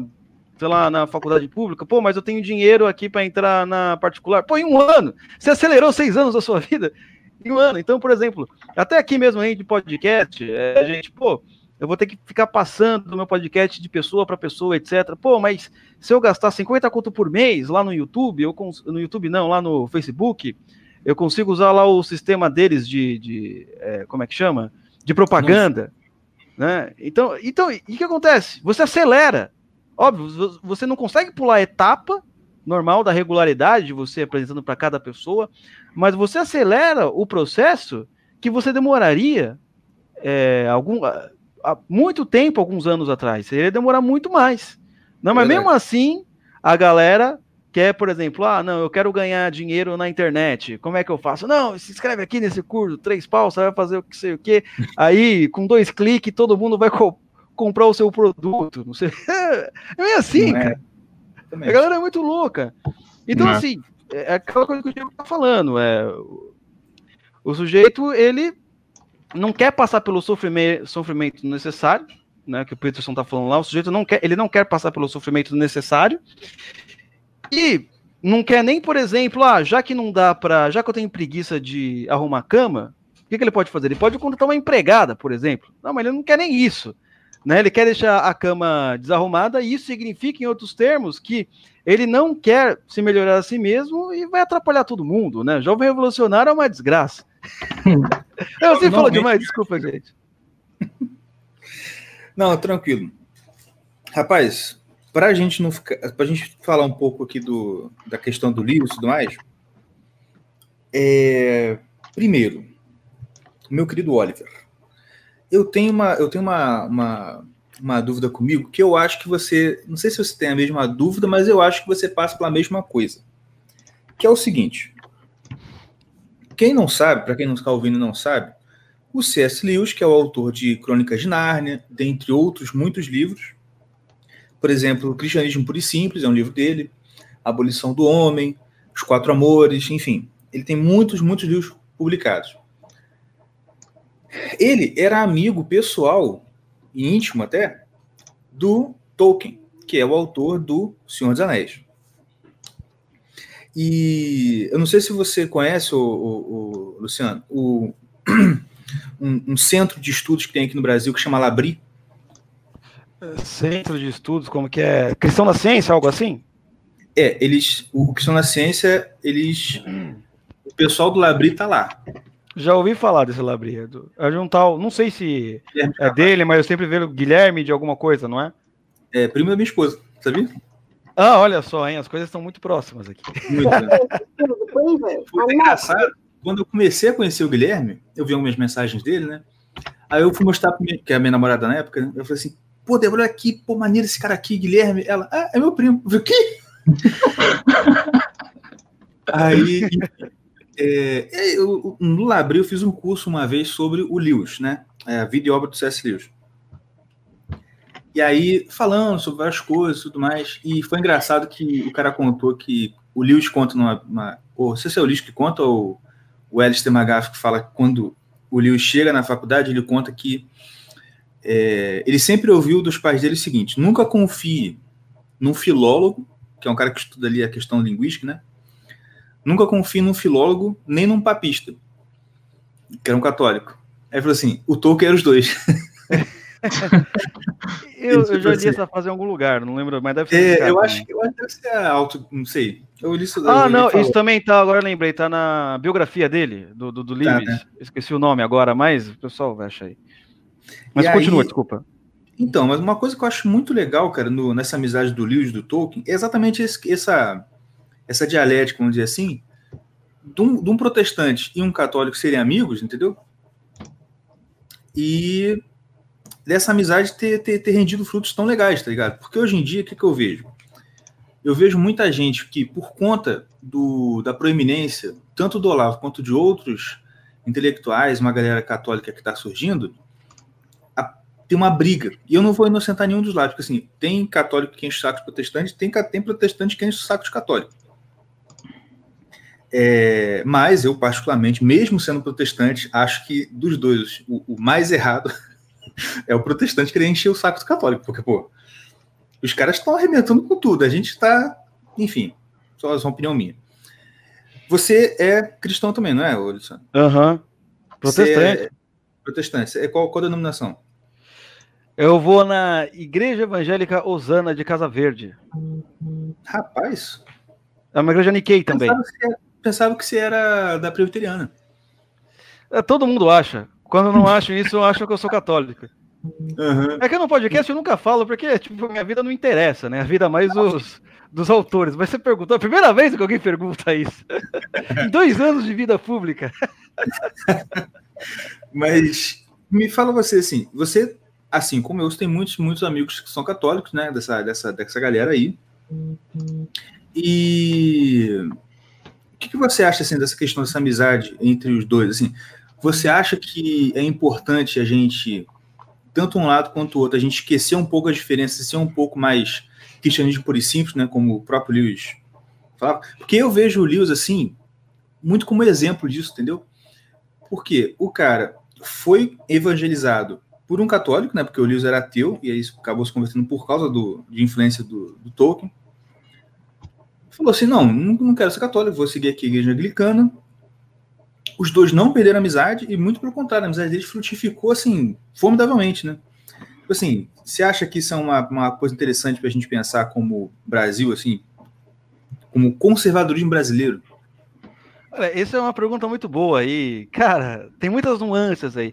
Olha, eu acho o seguinte, eu acho que vocês devem também ter passado, ouvinte, espero que, se não souber, vai saber agora, né? Uh, na, naqueles anos ali... Hum. Entre mil novecentos e noventa e cinco e dois mil e dez, aconteceu um boom também de conversões para a igreja evangélica, não é? Sim, saía até sim. na capa da revista Veja, uh, em, vários, em vários lugares, não é? Então, por exemplo, muitas coisas que eu vejo no, no crescente movimento católico de hoje são coisas que eu vi ali, porque eu vi todo aquele processo, não é? Uhum. Então, assim, normalmente, como eram as pessoas, como era aquele... O pessoal falava muito de mover... Né, avivamente, várias, várias palavras, mas assim, vamos aqui a, sociologicamente dizendo, né, como era aquele fenômeno. Então você tinha muitas pessoas que eram oriundas do, daquele catolicismo brasileiro, né, que mistura espiritismo, vai para a igreja, meio macumbeiro, o cara vê que tudo.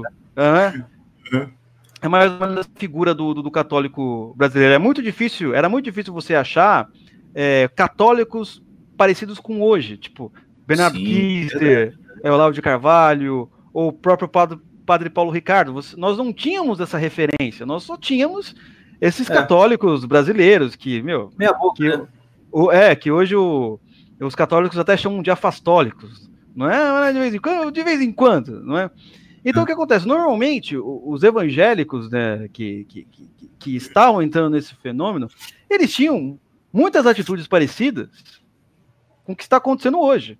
Então, por exemplo, é tentar evangelizar todo mundo, né? Trazer todo mundo para a igreja evangélica, ser muito agressivo em relação a se o cara é católico ou de outro, de qualquer outro lugar, né? Não, agressivo, quando eu digo agressivo, não estou dizendo exato que o sujeito está errado, mas na maneira como ele, ele aborda a questão. Não é? Ele abordava muito enérgico, né? Muito enérgico. É, uma abordagem, uma abordagem enérgica e etcétera. Então, uma paixão, assim, né? É, uma paixão. Então, exatamente, é o que eu vejo que está acontecendo com, com os católicos de hoje. E eu não é. acho ruim, necessariamente. Isso mostra que existe uma, uma, vamos dizer assim, uma verdade nisso no seguinte, seguinte ah, realmente agora parece que as pessoas estão seguindo para valer. Não é? Uhum. Como acontecia naquele, naquele, como aconteceu naquele tempo, nesses, nesses dez anos, né? Você via realmente pessoas que mudaram de vidas, né? Tanto no sentido prático, sei lá, largou a droga, etcétera, que ficou um pouco mais inteligente, tanto no sentido intelectual, começou a estudar mais a Bíblia, etcétera, foi fazer teologia, virou pastor. E é exatamente a mesma coisa que a gente está vendo agora, né? O sujeito é, todo ferrado, sei o quê, família destruída, etcétera, entrou para a igreja e começa a melhorar. Então... Então, o que acontece? Você vê, por exemplo, essa abordagem que nós estamos vendo do, do, dos católicos hoje é a mesma que tinham os evangélicos há, há dez anos. É que agora deu uma estabilizada, por assim dizer, né? Há um crescimento, mas vamos dizer assim que existem mais um, uma... O pessoal está mais limpando as arestas, né? Então, você vai ver mais o nego que estava numa igreja totalmente, totalmente estranha indo para uma, uma mais tradicional. É mais ou menos isso que eu estou vendo, né? Uhum. Tinha até um, um, um sociólogo muito famoso da, da Assembleia de Deus, Paulo alguma coisa, não lembro o nome dele, que ele, que ele, não sei se foi ele que cunhou o termo, mas eu li no livro dele, que ele chamava de ciganos da fé. Então você tinha muito né, dentro, nesse período, o sujeito que ia de igreja em igreja porque que, tinha um pastor mais poderoso que o outro, né? Um curava mais, etcétera. Né? Então a gente vê também isso, né, acontecendo. Então, eu acho que isso é uma reação é, totalmente natural por causa do, do, do, do, do momento, né? O jeito está entrando agora. Isso você também acontece, você vê isso muito com, com os conservadores que estão entrando agora, né? Vamos dizer assim, o sujeito se converteu. Então tudo, uhum, que vem, tudo que é da esquerda, tudo que é comunista, ele totalmente odeia, ele não vai ler nada, ah, porcaria, mas meu amigo, não, pera, não é assim. Tem vários autores esquerdistas que nós precisamos ler, que eles são bons realmente, eles falam da realidade, né, artistas, é, literatos, uhum, e por aí vai, né, mas no começo, como todo começo, o sujeito, uhum, ele, ele é muito agressivo na abordagem, só depois ele vai, vamos dizer assim, estabilizando, né, vai ah, vendo que não é bem assim, etcétera, né. Então, agora, por exemplo, falando sobre a amizade entre Lewis E, e o, o Tolkien, né? Eu acho fascinante, cara. A história do C S. Lewis, ela é uma coisa assim é... fascinante, porque, em primeiro lugar, foi um católico que influencia ele, ele se converte, né, por assim dizer, né, para a igreja evangélica, porque a igreja anglicana ela é um pouco complicada, né? O amigo outro dia explicou, ela tem duas divisões, ela tem a High Church e a Low Church. A High Church é um pouco mais católica, a Low Church é um pouco mais protestante, mas É, enfim, né, só, só abrindo um parênteses aqui. Uhum. E o que acontece? Ele entra, né, para a igreja evangélica, para a igreja cristã, e eu li um artigo que eu não consegui traduzi-lo ainda, né, mas eu já compartilhei algumas notas, que mostra mais de cinquenta católicos que ou que foram influenciados ou que entraram para a igreja católica por causa do Lewis. Olha que coisa maravilhosa. O sujeito é crente e, trans, e transforma as pessoas em católicas. Que legal, nossa, cara. Eu tava, eu tava longe da igreja católica, li seu livro, Cristianismo Puro e Simples, uhum, e voltei pra igreja. Eu falei, olha, mas olha, é, que coisa fantástica. Mas sabe o que eu acho que é isso? Tipo assim, é, é porque, qual o lance? Como a, como a população, ela tá muito traumatizada com a esquerda, e mesmo sem ela saber, isso, isso acarreta um trauma com o pensamento revolucionário, o que, que o sujeito busca? A tradição. Entendeu? Exatamente. Eu quero o mais tradicional possível. Aí ele vai olhar, pá, pá, pá, pá, pô, igreja católica mais tradicional, pô, vou lá, entendeu? Isso, isso faz muito eu sentido. Acho, eu não acho isso ruim, isso eu falo, assim, eu, eu sou um cara que há pouco tempo atrás, eu era muito mais hostil ao, à doutrina, ao pensamento católico do que hoje, por quê? Porque hoje eu conheço bem mais, entendeu? Por conta dessa curiosidade eu fui conhecendo, eu tenho muito amigo católico, eu pergunto pra caramba as coisas pra eles, eles vão falar, eu falei, cara, aí isso foi... por conta do, de eu estar entendendo mais, eu sou muito mais simpático, vamos dizer assim, do que muita gente que eu conheço. Ah, e isso faz todo sentido, porque, por exemplo, uh, muitos, muitos, muitas pessoas que eu conheci, que nessa época converteram, se convertendo para a igreja evangélica, eles lidavam com o catolicismo de uma maneira é, caricata, né, simplória, etcétera. E acontece a mesma coisa hoje, né? Então, muitas pessoas que estão se convertendo para a igreja católica, a maioria delas, e isso é normal, tá? Uma coisa estatística, tanto para evangélicos quanto para católicos, elas não têm muita base, mas sabe assim, não, os evangélicos estão errados, então eles tratam os evangélicos de uma maneira também é caricata. É verdade, isso é verdade. Caricata, né? O jeito acha assim, que todo mundo é da congregação cristã. Pá, e aí acabou, entendeu? É, então, acabou, então, aí já era. E aí você vai ter um aspecto muito interessante na vida de C S. Lewis, que vai mudar tudo isso. O professor Gugu, aliás, filho do Olavo de Carvalho, mestre Gustavo de Carvalho, né? Ele teve, sim, sim, ele teve uma postagem ali no, né, no Facebook. Facebook, nem consigo mais achar ela, mas aquilo nunca mais saiu da minha cabeça. Ele estava explicando, por exemplo, que você tinha é, luteranos, não é, que escreviam um livro nos Estados Unidos sobre a história da Igreja Católica, não é? Olha. E também você tem, vai ter um padre americano, que eu não lembro o nome agora, mas muito conhecido no meio evangélico, que ele vai mostrar como o protestantismo foi fundamental para a América ser grande como ela é hoje. Então, sim, por que sim. Ele falou isso? Ele falou, olha, olha como é na América, olha como os protestantes e católicos se relacionam. Você consegue imaginar algo assim no Brasil? Ups. O pessoal trocando ideias intelectuais, não, assim, eu sou evangélico, eu vou estudar a história da igreja, não, eu sou eu, eu sou católico e eu vou ver aqui o que a igreja protestante tem de bom, etcétera Não, não é, irmão. É um... É um, é um... é um querendo ganhar do outro, tá ligado? É um querendo ganhar. Como... É um que chuta santo e outro que queima a igreja evangélica. É o que você... Essa, é o que... Eu acho que foi tu que falou no podcast do Movimento Conservador Catef, que você falou assim, é, que você tem a tia do Zap católica e a tia do Zap evangélica, né?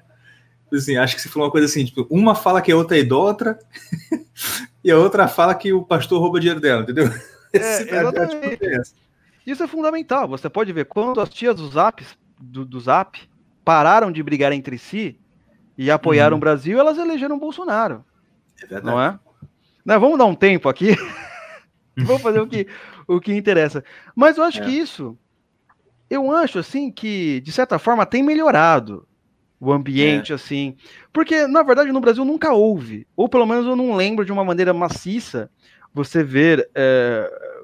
Não estou falando assim nem de pessoas assim que, que não estão assim é, na, na, na esfera intelectual, no sentido que ganham dinheiro escrevendo artigos, etcétera. Uhum. Mas eu consigo perceber um antes, mais agora do que antes, você vê no católicos e evangélicos que, enfim, escrevem livros, etcétera, trocando mais ideias intelectuais com uma certa timidez, não é? Sim. Do que antes. Mas está né? acontecendo, isso que é importante. Eu acho que o importante é o seguinte, cara, tem que ser honesto. Tem um vídeo do padre Paulo Ricardo, muito interessante, que ele fala da aliança entre evangélicos e católicos. Então é o seguinte, ele deixou uma coisa bem clara. E eu acho que isso que todo mundo tem que colocar na cabeça. Olha, é o seguinte, o católico ele é um missionário que quer converter o evangélico. E o evangélico é um missionário que quer converter o católico, certo? Todo mundo sabe disso, ninguém aqui é inocente. No entanto, existem momentos que nós não seremos esses missionários. Seja no momento de estudar para descobrir algo, seja no momento de tentar eleger uma pessoa e etcétera. Então, eu acho que é o seguinte, tem que existir esse, mais esses momentos, que a galera é pensa bem. Assim, não, tudo bem, nós aqui somos... Eu tô tentando me converter, você tá tentando me converter. Mas é o seguinte, cara, tem um livro do Isaiah Berlin aqui, fantástico, nós temos que estudar. Uhum. É mais ou menos essa. E eu acho que, assim, por exemplo, você vê a quantidade de alunos, não é? Evangélicos que o professor Olavo de Carvalho tem. Né? E o professor Olavo de Carvalho é assumidamente católico, como fez várias críticas à igreja evangélica. E assim, Sim. aqueles alunos persa- permanecem, eu sou um deles, uhum. por assim, por assim eu... dizer, né? Porque existe algo que vai além disso. Não, eu sei que o professor Carvalho está, tá, de uma certa forma ou outra, ele quer que todo mundo, né? Se torna católico. Isso é a coisa mais óbvia. Da mesma maneira como eu quero que todo mundo uh, vire evangélico. É, mas exatamente. Existem mais coisas, como o C S. Lewis, no livro é, Cristianismo Puro e Simples. Ou melhor, na verdade, quem disse isso é, foi William Lane Craig, né, num debate contra um desses ateus, né, que ele falou, ah, mas existem várias igrejas evangélicas, católicas, não sei o que. Ele falou, não, peraí, você não leu o Cristianismo Puro e Simples. Lá, Lewis vai explicar que existem mais coisas que se convergem do que divergem. Verdade. É, porque isso é verdade, cara. É isso que você falou, Igor. Por exemplo, quando eu não conheci a igreja católica, já foi um negócio totalmente estranho. No sentido uhum. assim, eu não sei o que os caras acreditam. Não, o negócio que você sabia não, é santo e o papa. Não, você sabe. Aí quando você começa a estudar um negócio, você vai ver que tem muito mais coisa parecida Sim. com você, com aquilo que você acredita, do que divergência. Porque você vê que não tem tanta ah. coisa incompatível com o que você acredita. Tem pouca Exatamente. Coisa incompatível. Tem coisas que eu não concordo, mas por que, professor? Eu acho que o dogma, é, do jeito que eles colocaram, eu entendo diferente, mas são poucas coisas. São poucas mas, enfim, coisas. Não é? só, só Até te... os católicos que estão lá não concordam muito com o Vaticano segundo. Os é, caras ficam... É, é, então... Mas é isso. É, então, é.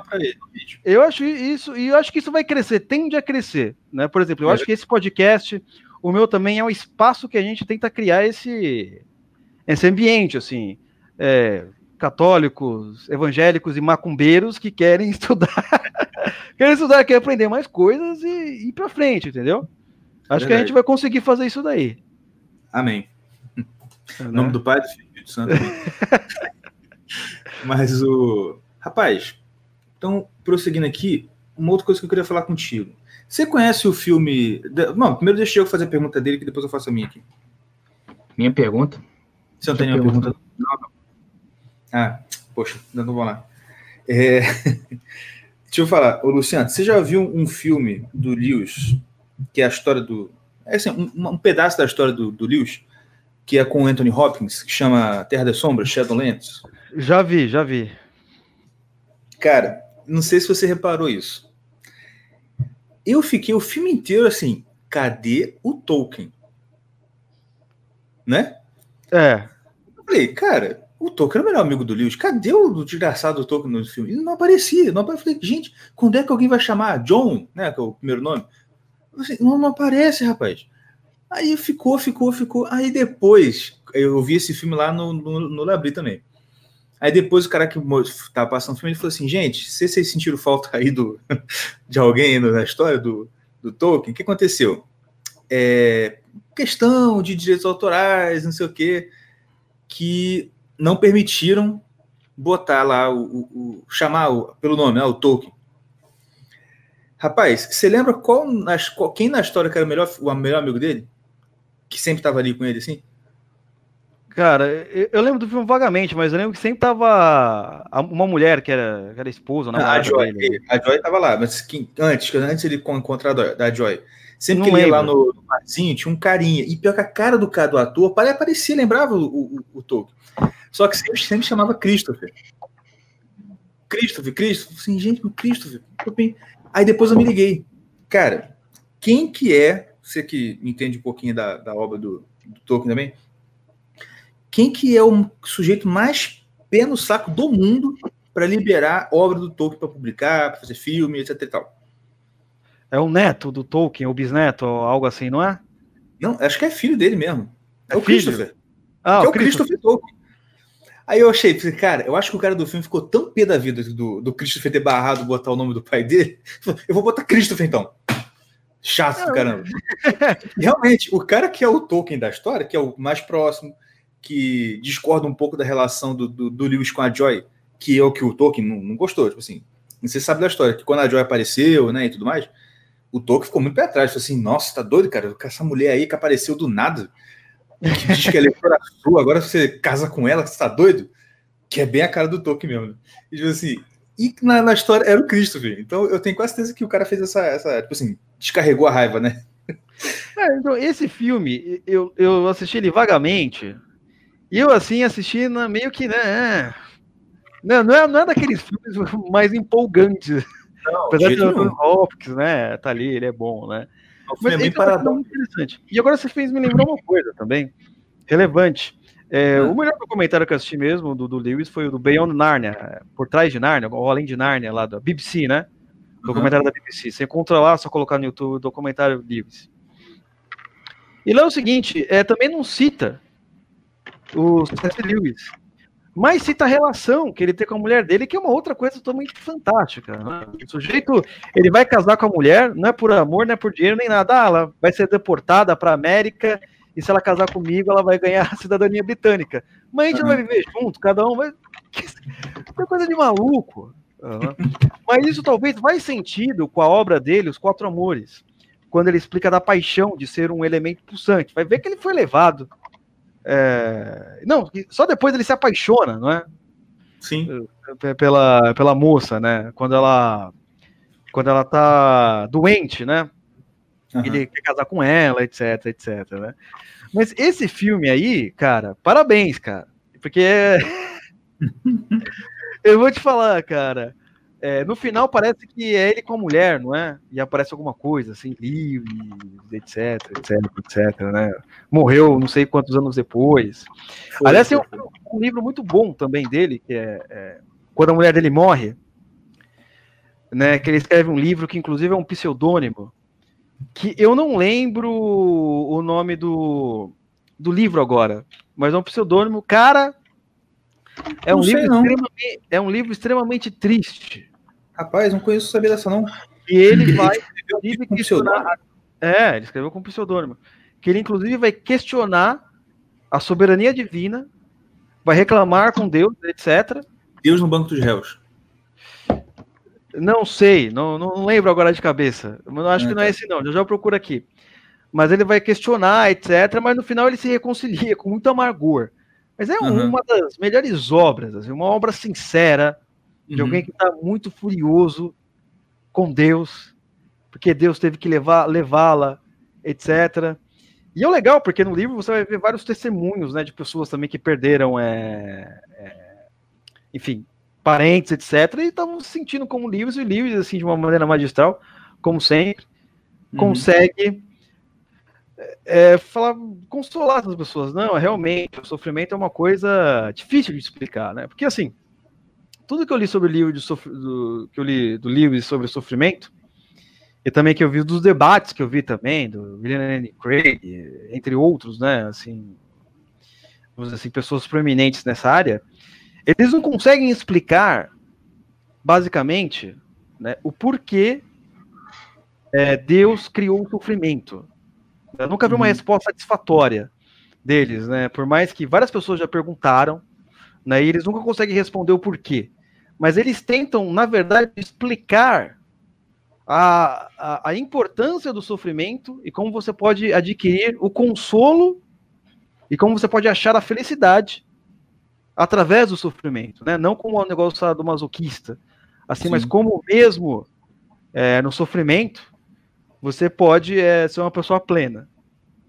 É isso que normalmente eu vejo o pessoal explicando, né? Agora, por que Deus criou o sofrimento é uma das coisas mais é, complexas.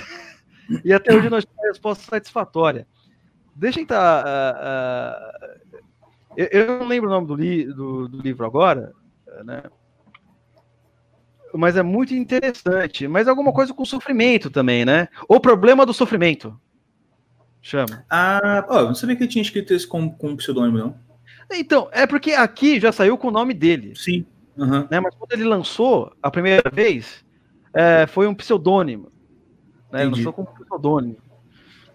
Ah, né, aí lançou... Cara, é um livro realmente um, uma das melhores obras que normalmente a galera esquece muito, né? A galera uhum. se importa mais com o Cristianismo Puro e Simples, né? Que é a obra, assim, vamos dizer assim, mais... Famosa né, dele, né? Especial, né? E serve para todo mundo, né? E ele é muito honesto. Quando nós estávamos falando daquele problema entre católicos e protestantes, eu acho que ele tem a melhor abordagem possível, né? Ele consegue...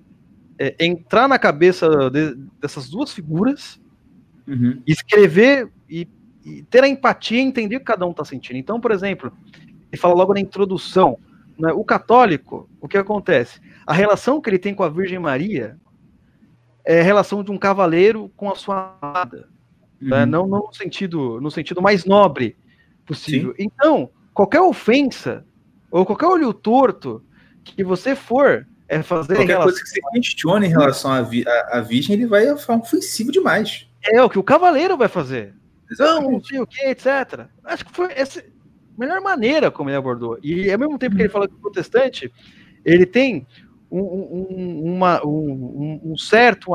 Não é um certo aspecto, mas eu não lembro agora o termo que ele usa, mas é, ele dá uma importância muito grande ao Deus único, ao ponto que se você falar que existe mais um intermediador, ele, ele vai ficar doido também. Não, é, assim, exatamente. Então, essa é. Tradução também magistral, ele consegue se colocar na, na, na pele dessas duas figuras. Ó, oh, meus amigos, não se degladeiem enquanto estiver lendo o livro. É, é para vocês dois. é. Ô, Luciano, só uma pausa que o, o Diego vai ter que sair aqui. É, eu vou ter que dar uma saída, cara. Tem que terminar o trabalho aqui. Mas a gente tá continua bem, né? A gente tá atrapalhando, tá falando demais. Não, não. Nada. Não tá... Valeu, cara. Prazer aí. Brincadeira, Diego. É, até, a outra, até a próxima. Até a próxima. Valeu, tchau. Valeu, Diego. Tchau. Mas continuando. Rapaz, isso aí é muito verdade. E outra coisa em relação ao livro que eu acho que é legal que ele fala no livro é que ele validou a obra, né? Ele pegou e pegou o livro e falou assim, levei para um padre, levei para um anglicano, levei para um ortodoxo, e todo mundo aprovou, tipo assim, ó, ok. Tipo assim, ele falou, até fala, né, tipo assim, não, o, o, claro que o católico falou, pô, você podia ter falado mais sobre isso, o, né, mas eles aprovaram mesmo a, a, o conteúdo da obra. E uma é, outra é, coisa que eu acho sobre o Cristianismo Puro e Simples, que, que acontece, eu tô usando ele de, como livro de estudo aqui na célula que tem aqui em casa. Cara, é incrível. Eu já li ele e estou lendo de novo, né? Assim, é incrível como que esse livro, e, na minha opinião, a obra do Lewis como um todo, é subestimada, cara. Sabe por quê? Porque o Cristianismo Puro e Simples, cara, não é um livro gospel. Principalmente os não primeiros é. ali, é um tratado filosófico do cara falar da lei moral e, e, e a irrefutabilidade, tá, tá ligado? Assim, do que ele chama de lei moral e de como que as objeções a isso, que normalmente são levantadas, são, são burrice. Tipo assim, o cara, o cara é genial, cara. O cara é genial, genial. Eu não sei se você viu no meu, no meu Twitter, que eu botei uma vez assim, eu fico muita raiva quando eu vejo algumas páginas do, do, de, de homenagem ao C S. Lewis, ah, C S. Lewis Brasil, C S. Lewis P T, né, P T de português. Cara, o que acontece? Por que, que eu fico com raiva? Eles colocam frases no, nos perfis de Instagram e de tudo mais, assim, só põe frase água com açúcar, aquelas frasinhas de Narnia bonitinhas, sabe? Tipo, uhum.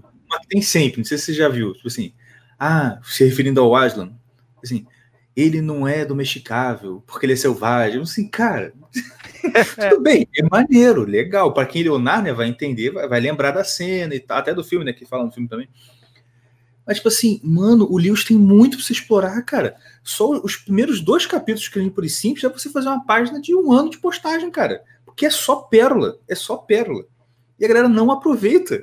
Eu, eu falei, cara, eu acho isso tão injusto, porque, assim, o cara é um poço, tá ligado? Profundíssimo. E a galera não aproveita a profundidade do Lewis, tá ligado? Exatamente. Aí, na sua fala, eu quero falar duas coisas é, que eu acho que vai, é, faz total sentido. Primeiro, eu, eu não queria esquecer uma coisa, eu nunca falei isso, eu preciso falar agora, preciso break tirar news. Isso da minha garganta. Break news. Eita, não, Primeiro, é break news. O tradutor, o revisor do livro do Cristianismo Puro e Simples e de algumas outras obras que a Martins Fontes lançou do Lewis, foi o, foi o Gugu, foi o filho do Olavo. Mentira. Foi o revisor. Sério, cara? Sério. Sa- sabe como eu descobri isso? Gente, eu vou te falar uma coisa. Cara, eu, é... Ah, da Abolição do Homem também, né? Uhum. Porque é o seguinte, é... eu li a versão da Martins Fontes do, da Abolição do Homem. Sim. E, cara, livro incrível. E depois uhum. eu comprei dessa, dessa nova editora. Comprei não, ganhei de presente. É Thomas, né? Nel- não, Nelson, é Thomas Nelson. Nelson. Cara, muito mal escrito, muito mal traduzido. Eu fiz comparações entre trechos no meu Facebook. Cara, é uma coisa totalmente absurda. É, e assim, mudam to- totalmente o significado. E, tre- e tem trechos que são incompreensíveis para a língua portuguesa. Você, eu, eu coloquei a frase... O Google tradutor e botou, né? É, leia isso daqui e entenda. E foi, foi uma moça que eu não lembro o nome agora, que inclusive tem um site C S. Lewis, sei lá o quê, muito conhecida, uhum. por só falar de C S. Lewis. Cara, mas ela deve ser boa falando de C S. Lewis, mas a tradução é uma porcaria. Uhum. Né? E o que acontece, cara? Eu vi pessoas que começaram a ler o, a Abolição do Homem, pararam, porque eu tava achando muito difícil, não sei o quê. Tá, o livro não, não é um dos mais fáceis. Mas era uma porcaria, velho. Caraca, que merda. Mas sabe, mano, eu não sabia que o Gugu tinha revisado o texto, cara. Que fantástico. Mas ele que revisou, cara. Por isso que o livro não. é uma obra-prima da versão... É... Eu falo pra todo mundo, compra só da Martins Fontes, não compra da Thomas Nelson, desculpa. Thomas não, Nelson não. nunca mais vai vir. Eu comprei a coleção toda do Thomas Nelson, não sabia. É, ninguém nunca sabe disso. Mas você vai ver, mas, não. Enfim. Agora que você mas, tá ó, aí... Mas olha só, olha como é legal isso que a gente... Isso aí é uma prova do próprio espírito do Lewis, tá ligado? Essa coisa, porque o Gugu é católico. E ele Exatamente. se propôs a fazer a revisão e tradução de um cara que é protestante. Assim, mano, isso aí para Brasil, isso é assim, um oásis, né, mano, um deserto.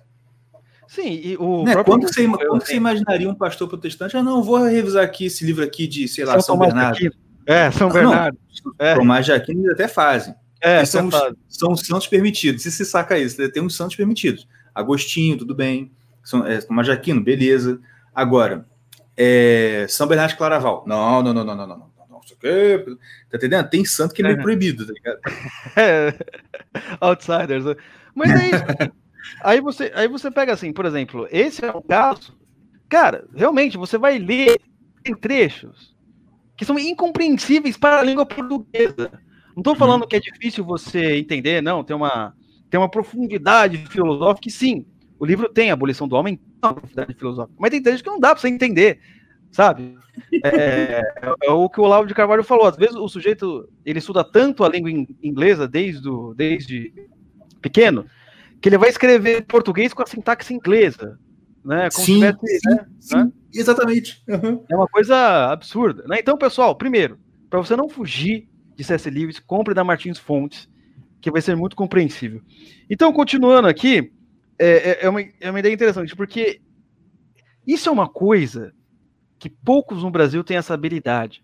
Se você pegar o livro Cristianismo Puro e Simples, ele consegue ser simples para quem não entende nada e consegue ser profundo para quem tem uma certa cultura.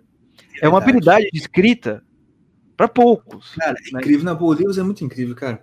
Não, e engraçado que você falou, é muito verdade, porque quando eu li o Cristianismo Puro e Simples pela primeira vez, eu, eu, tinha, eu era jovem, né? Logo, hum. merda.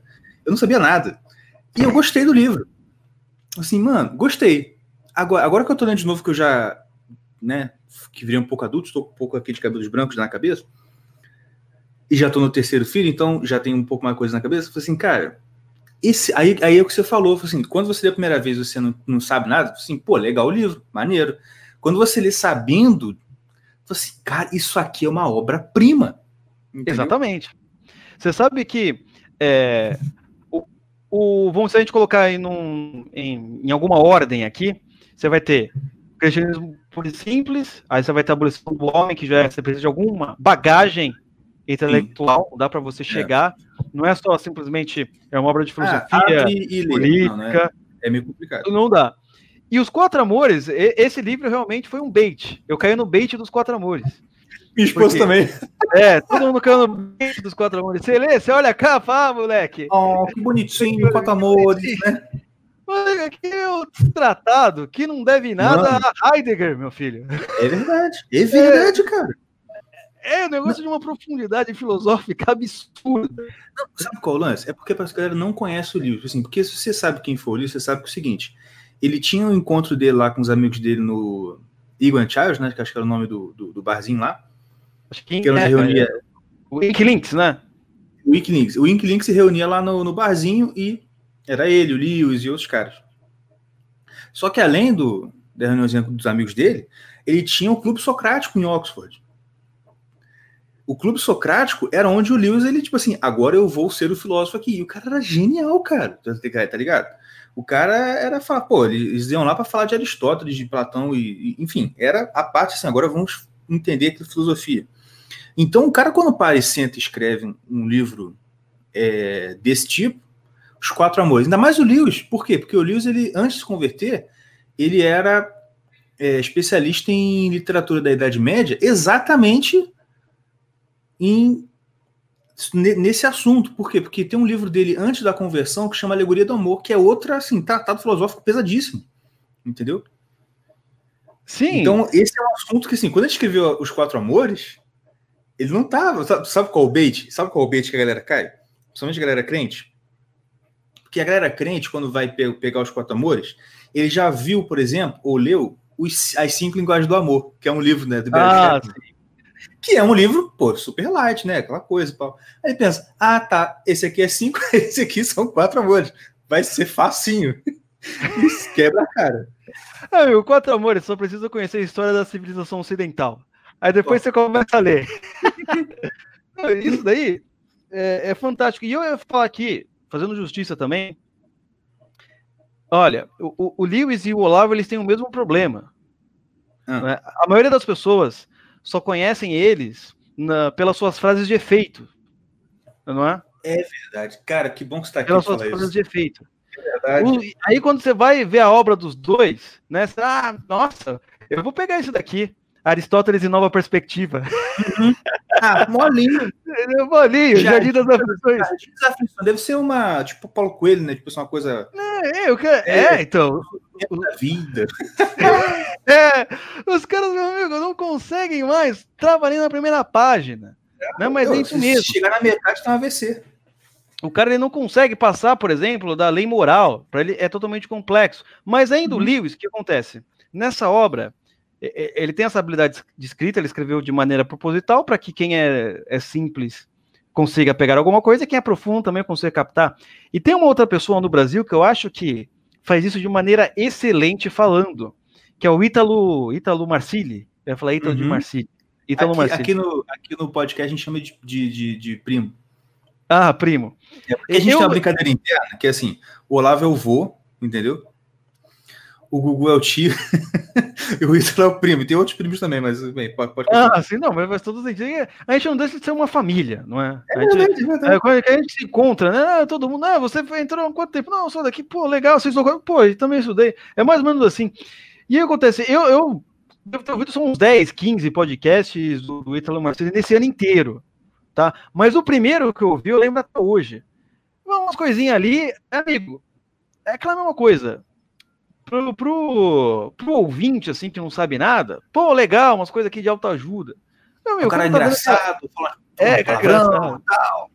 Cara, quando eu, eu ouvi, eu falei, cara, ele tá falando de Santo Agostinho aqui, velho. Isso, isso. É a mesma coisa, mesma coisa comigo. É a mesma coisa, ele tá falando de Santo Agostinho aqui, cara. Eles são. Uhum. Olha, ele, ele mandou um Ortega e Gasset agora. É, não, faz todo sentido, não adianta. Pro público é. que ele quer atingir, não adianta você citar o nome de autor. O cara não vai. É, não. O cara não, quer resolver o problema maternal dele. E o legal do Ítalo é que ele joga na cara que tá nem aí, né? Que engraçado que é uma outra maneira de abordar público que eu nunca vi na minha vida. Entendeu? Nem o Olavo é assim. Sim, não, mas é, é... Por exemplo, ele chega lá e diz assim, não, eu não vou citar livro porque eu sei que você não vai ler e que se você ler, você não vai entender, então dane-se. Sim, entendeu? Exatamente. É, o público que ele está procurando não, não se interessa, o público quer resolver problemas práticos. Sabe, sabe uma vez que eu falei uma coisa pro meu irmão, não sei se você vai concordar, cara. O G W, que é o, o curso dele, né? Curso não, né? É a área de membros dele, enfim, é como se fosse um curso. Eu falo uma vez assim, cara, o G W, sabe o que é o G W? O G W é pré-coffee. É o pré-veste do coffee. Tá ligado? É. Olha, faz sentido. Porque eu só vi um, um. Eu só fui num dia no, no G W. Uh, e assim, foi meio que sem querer, porque eu, tava, eu trabalho na Vila Madalena, em São Paulo. Uhum. E por acaso, nesse último G W, é, um amigo me chamou falando que ah, ia apresentar ao vivo num bar lá da Vila Madalena. Né? Ah, sim, sim, sim. Ele me chamou pra ir lá. Eu não conseguia. E eu não sabia exatamente o que era, né? Porque. Como eu falei pra você, só deve ter ouvido uns dez podcasts, mas foram bons. Uh, e eu cheguei lá, quando eu vi o G W ali, acho que era o último, acho que era o último episódio que eu tava vendo, alguma coisa assim. Eu até saí na T V, né, que ele falou, oh, o pessoal da Vila Madalena aí, né. Uhum. Mas primeiro que me lembrou muito igreja evangélica, sabe, o tecladinho, não no sentido que... Sim, sim. Ruim da coisa, não no sentido ruim, uhum. No sentido bom, sabe. O tecladinho... Os testemunhos, não sei o que. E aí, o que aconteceu na sua vida? Não sei o que. Eu sou. Não, primeiro, assim, né? Eu sou o geral. Minha impressão.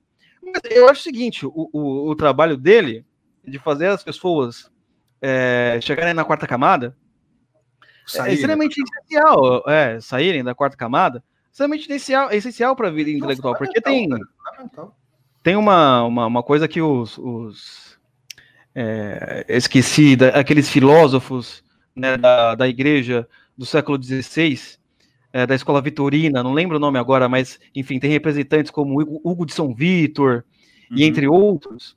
É, para eles, por exemplo, o caminho da, da intelectualidade é antecedido pelo caminho da virtude, né? Então, por exemplo, uhum. Para você ter uma um, uma adquirir a sabedoria, né? Porque eles buscavam a sabedoria, né? Não era ser um mero intelectual. Eles queriam buscar a sabedoria. E o que acontece? Se você tá, tá, na, tá vivendo nos vícios, né? Os termos que eles usam bastante, nos vícios e por aí vai, querendo ou não, de alguma forma, os seus vícios começam a influenciar na maneira como você vai atuar, como o seu intelecto vai atuar, atuar, fazendo que você não seja sábio. Não é simplesmente você... Até porque, intelectual por inte, intelectual, você pode considerar o Stalin intelectual, sim, já que ele tem um livro sobre... Pô, é. Grande intelectual, pô. Trotsky, tem um livro aqui. É, exatamente, né? Intelectual por intelectual. Era, era um demônio, mas era intelectual. Exatamente, porque, né? Engraçado, dia... cara, eu tenho isso anotado aqui, em algum lugar. Eu, eu pensei nisso um dia, eu falei assim, cara, querendo ou não, você vai com a sua inteligência até um certo ponto. Dali pra cima... Para você ficar mais sábio mesmo, você tem que ter virtude. Sem virtude, você não sobe nos certos degraus. Entendeu? Ah, exatamente, cara. Não, não tem como. Então, assim... É, outro dia... Outro dia não, cara. Isso fazem anos. Ou faz anos. Aí, agora o português... Baixou o Paulo Freire, desculpa. É, é o seguinte... Sei lá, uns cinco, seis, por aí vai. Uhum. O, eu estava assistindo o Omelete, né, um programa daquele canal Omelete, falando sobre o Frank Miller, que é um roteirista de quadrinhos que eu gosto muito. Uhum. E que, inclusive, fez o... Pra quem não sabe, ele fez o, um, um quadrinho do Batman, é, Anum, que chama, que é uma das coisas mais maravilhosas. Aqui não tem idade, ou melhor, é para dezoito anos para cima, não pelo conteúdo pornográfico, mas pela densidade do tema. Uhum. Mas, continuando, então, é, no, no, no Omelete estava assim, os caras estavam falando, né? Não, porque o Frank Miller era fascista. Enfim, porque o cara não votou no Obama. Uhum. É, para é, eles era fascista porque Frank Miller não, não votou no Obama. Né? E o título era o seguinte, o título do, do, do, do vídeo, era Frank Miller, gênio ou fascista? Não é? Putz, cara, sério? Que, que, que era um título, né, totalmente errado. Por quê? Você pode ser gênio e fascista ao mesmo tempo? Exatamente, cara. Não é, um, não é uma oposição, caramba. Não é uma oposição. Você pode ser gênio, você pode ser gênio e satanás ao mesmo tempo. Não, não, exatamente, não pô. Não quem, é? quem, quem acha que não vai ler as cartas do inferno, do Lewis também, inclusive. Né? Exatamente, mas os caras... É, então, voltando, por exemplo, à escola, à escola Vitorina, uhum. de, de São Vitor, aliás, recomendo ler para o ouvinte, é, o Opúsculo de São Vitor, que são cinco regras para Vou você adquirir sabedoria, é o seguinte, é, intelecto é intelecto. A sabedoria que eles propõem buscar aqui é, é algo que... depende do seu esforço, mas também depende um pouco de Deus também, né? Que aí vai entrar também toda aquela, aquela ideia que eles têm do, da, das doze... Como que é? As doze, dez moradas. Aqui eu confio doze camadas com dez moradas. As dez moradas é, do Espírito, é isso? É, as dez moradas do Espírito. Né? Que chega um momento que, meu amigo, não depende mais do seu esforço humano. Isso é verdade. Não é? É verdade. Tem depende hora que ali pra... é a divina providência e acabou. É, mas assim, isso é muito importante para quem tá ouvindo, porque os caras falam assim, ah, então não adianta nada, mas eu gosto daquela melhor frase do Olavo, né, que Deus é, só ajuda os, os corajosos e os trabalhadores, né, não adianta você é, pedir ajuda para Deus se você não fez nada, né, é, você tem que, meu, fazer com todas as suas forças, uhum. e não pedindo, né, porque às vezes o cara também não faz nada, ah, não tá acontecendo nada. Não, Deus não tem parte com preguiçoso, cara, porque quando Salomão fala pra gente buscar sabedoria lá em Provérbios, ele fala para a gente buscar sabedoria como quem busca prata e ouro, né? Então, falando para dinheiristas como brasileiros, cara, do mesmo jeito que você gosta de dinheiro, você tem que gostar de conhecer as coisas, cara. Entendeu? Exatamente. E exatamente. Eu acho que existe, assim, por exemplo, esse trabalho que o Italo Marcilli está fazendo, ele, ele consegue, por exemplo, pegar pela virtu... pelos vícios da pessoa, puxá-la com, com uma isca para conseguir tirar o melhor dela. Né? Uhum. Então, por exemplo, ah, você está vindo aqui simplesmente porque você está com problemas com o seu namorado, você não entende. Daí, meu amigo, ele já puxa o cara para para quem sabe para patrística, que não é o objetivo dele, mas se fosse, eu acho que ele conseguiria, né? Porque eu, quando fui no G W, eu fiquei assustadíssimo, fiquei assustadíssimo, não, assustadíssimo não, impressionadíssimo. Quando eu vi as pessoas que estavam lá naquele bar, né, que tava lá, a galera do bar. Sim. Meu amigo, primeiro, é, é, era uma gente bonita. Sabe quando você olha assim? Pessoa bem vestida, mulherada feliz. O único que uhum. veio lá era eu. Eu tava com aquela, aquela porra de trabalho. A galera bonita, todo mundo falando o charuto, etcétera, não sei o quê. Uhum. Né? Oh, porque não, não é, não é ah, você, tá, você pode estar tá pensando assim, ah, não, mas é só impressão. Né? Mas não, mas espera aí. A galera falando de Olavo de Carvalho, falando de livro, um monte de coisa, eu falei, meu Deus do céu, cara, que incrível, não uhum. o trabalho que esse homem fez é uma coisa, cara, assim, pra quem é quem vê de quem, quem vê de fora, só acho que é um cara normal, um cara gritando, de... um cara gritando no, no, no Instagram, pô, negativo, cara não, negativo, cara não, é uma eu coisa falo incrível. Isso porque eu tenho, eu tenho amigos que tem um rançozinho com o Ítalo, assim, ai, o Ítalo é muito agressivo, ai, pra que isso, pra que, pra que isso assim, cara, olha só, abaixa um pouco a bola, né? Para de ser fresco um pouquinho e ouve o que ele tá falando. Ah, não gosta de ouvir? Lê. Pega uma live dele transcrita e lê. Cara, o cara está... Uma vez o Flávio Mox falou uma coisa no, no Guten Morgen, ele falou assim, eu já... ele falou para alguém assim, o Ítalo e alguém que eu não lembro o nome, eles vão salvar a direita brasileira, porque eles não falam de política. Eu só... Eu, eu, só, eu só, assim, acrescentaria um pouquinho assim, não, o Ítalo não tá salvando a direita brasileira, ele tá salvando o Brasil, cara. Porque o, o trabalho que ele está fazendo, só aquele lema, se a única coisa que ele tivesse feito foi aquele lema, trabalhe, sirva, seja forte, não enche o saco. Mano, isso aí ele pegou a alma do brasileiro e está tá dando pancada. Porque o que, que o brasileiro é? É um cara que não trabalha, não serve, não se esforça e não enche o saco. E, e enche o saco de todo mundo o tempo todo. Entendeu? Não, eu acho isso muito interessante. Isso da futuro você falou é verdade. E tem um aspecto que você levantou aí que vale a pena discutir, que é, que é pra gente mesmo, pra todo mundo. O que acontece? É, você, vê, você vê, é um cara, o doutor Ítalo, né? Estudou muita coisa, fez muita coisa e fala de uma maneira simples. E o que uhum. acontece? Muita gente, às vezes, assim, não, pra eu dar uma aula, eu tenho que falar desse de maneira impostada, eu tenho que ser verborrágico, é. prolixo, falar todas as coisas extremamente difíceis. Aí o que acontece? O cara para e não funciona mais. E o que acontece? Eu acho que, de certa forma, depois de um tempo, eu, quando ouvi o Ítalo algumas vezes, eu peguei pegar o. Eu comecei a entender isso de falar de uma maneira mais simples possível. Porque tem pessoas, não é? Que nem você falou, que reclamam do Ítalo, só que também não estão fazendo muita coisa. Não, não, não faz. É, acho que quem fica nessa reclamaçãozinha aí não faz nada. Né? Então, são Inclusive, pessoas que só eu já querem... chamei para fazer coisa e o cara não vem. Mas, enfim, é. então... Só querem falar difícil pro, para uma plateia é. qualificada, entendeu? Não para pessoa simples. Não é? E fica irritado quando tem três, quatro pessoas. Ah, você não queria uma plateia qualificada? Então você não reclama. Exatamente. Né? Então, esse é o Ou ponto, acho né? Que o mundo, acho que o mundo inteiro leu o Roger Curzon, né? Leu Russell Kirk. Ah, vou tomar banho, rapaz. É. Esse é o ponto, você está explicando. É uma coisa muito interessante que eu aprendi com o Hugo de São Vítor também. No uhum. Opúsculo, ele vai falar sobre a retórica e sobre Santo Agostinho, né? Que eu não lembro exatamente ipsis literis, o texto que ele pega de Santo Agostinho, mas são três coisas. É, falar simples para o simples, é, falar de maneira complexa para os complexos, falar de maneira sábia para os sábios e por aí vai. Uhum. Então, entendeu? Então, assim, meu... Mas o Ítalo está fazendo.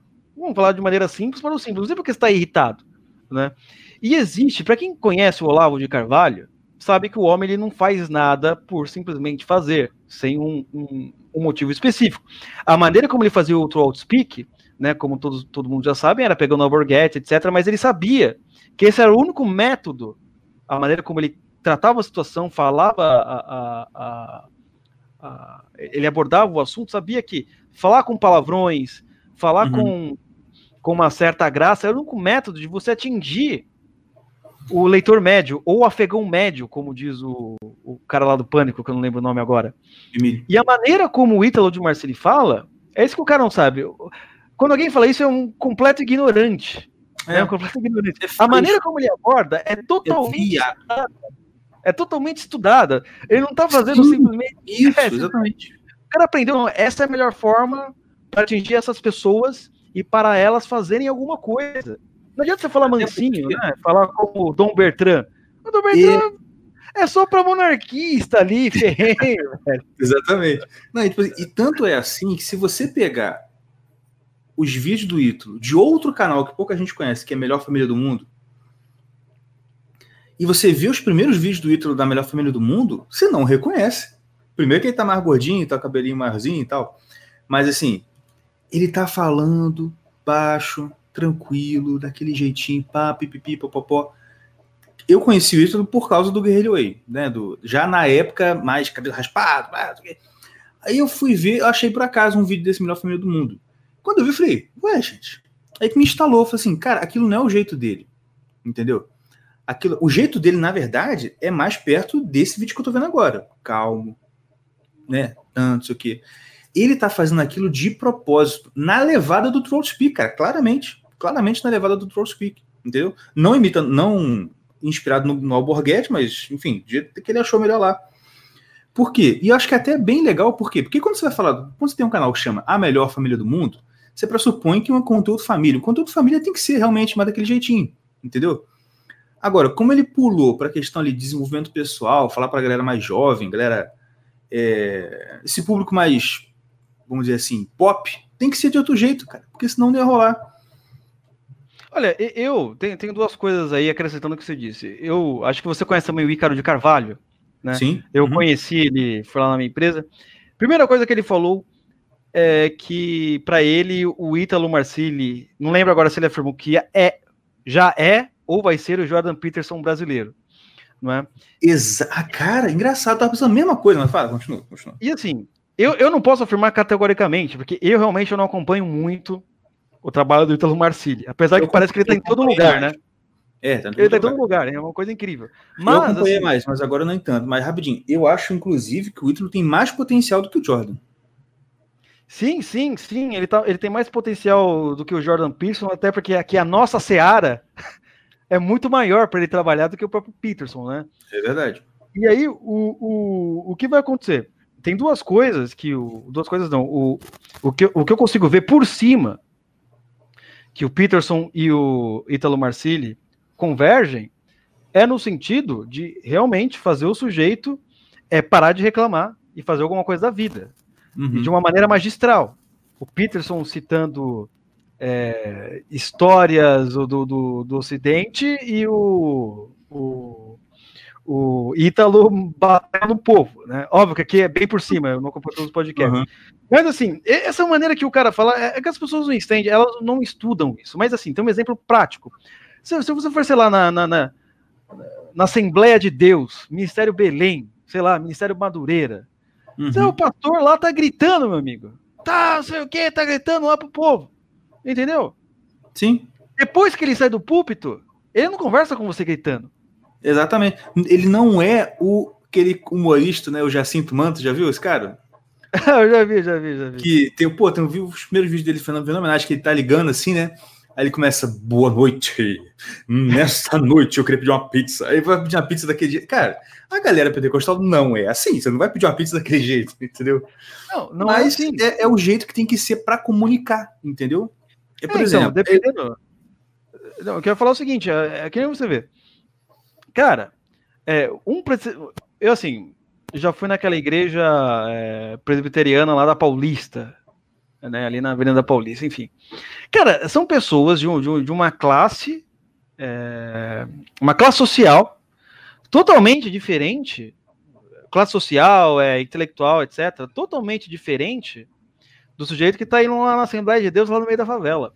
Então, a comunicação, obviamente... Tem que ser diferente. Tem que ser diferente. Só um ignorante vai falar que todo mundo tem que falar como se fosse o Dom Bertrand. Aliás, as pessoas falam isso, enfim, que uns amigos meus muito monarquistas já falaram que foram lá e dormiram. Não, mas é... Playoff. Mas a gente tá falando, na verdade, a gente tá falando do Ítalo, porque tá falando do Lewis, porque ah, o, cara, o, Ítalo, o, assunto tá, o assunto tá diverso. Eu já botei até aqui, ó. Vai ser podcast, Lewis, Tolkien, Ítalo, um monte de coisa. Sim, porque o, o, o, Ítalo, o Ítalo tem essa mesma habilidade do Lewis.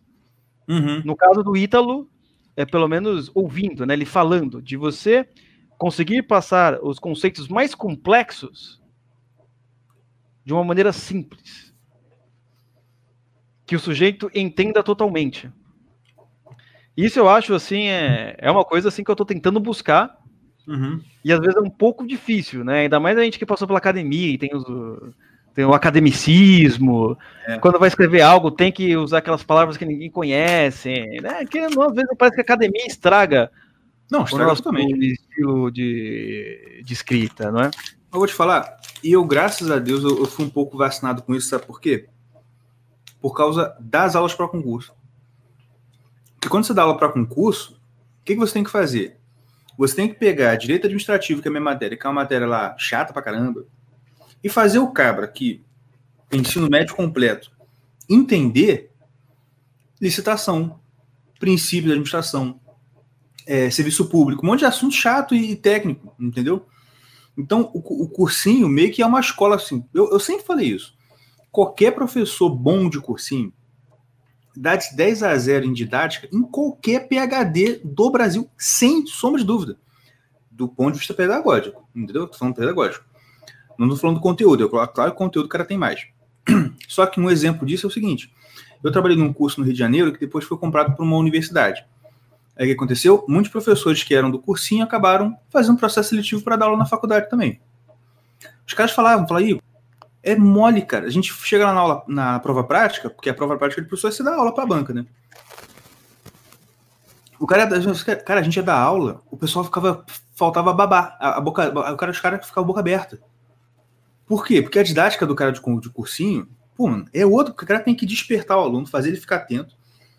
Então, assim, eu falo assim, se, se um professor achar que, pô, minha didática, os alunos dormem na minha aula, não sei o quê, assiste uns, uns, uns, uns, a, algumas aulas de concurso e tenta se inspirar. Não é pra imitar tudo não, porque tem gente que força a barra, mas tenta se inspirar naquilo ali.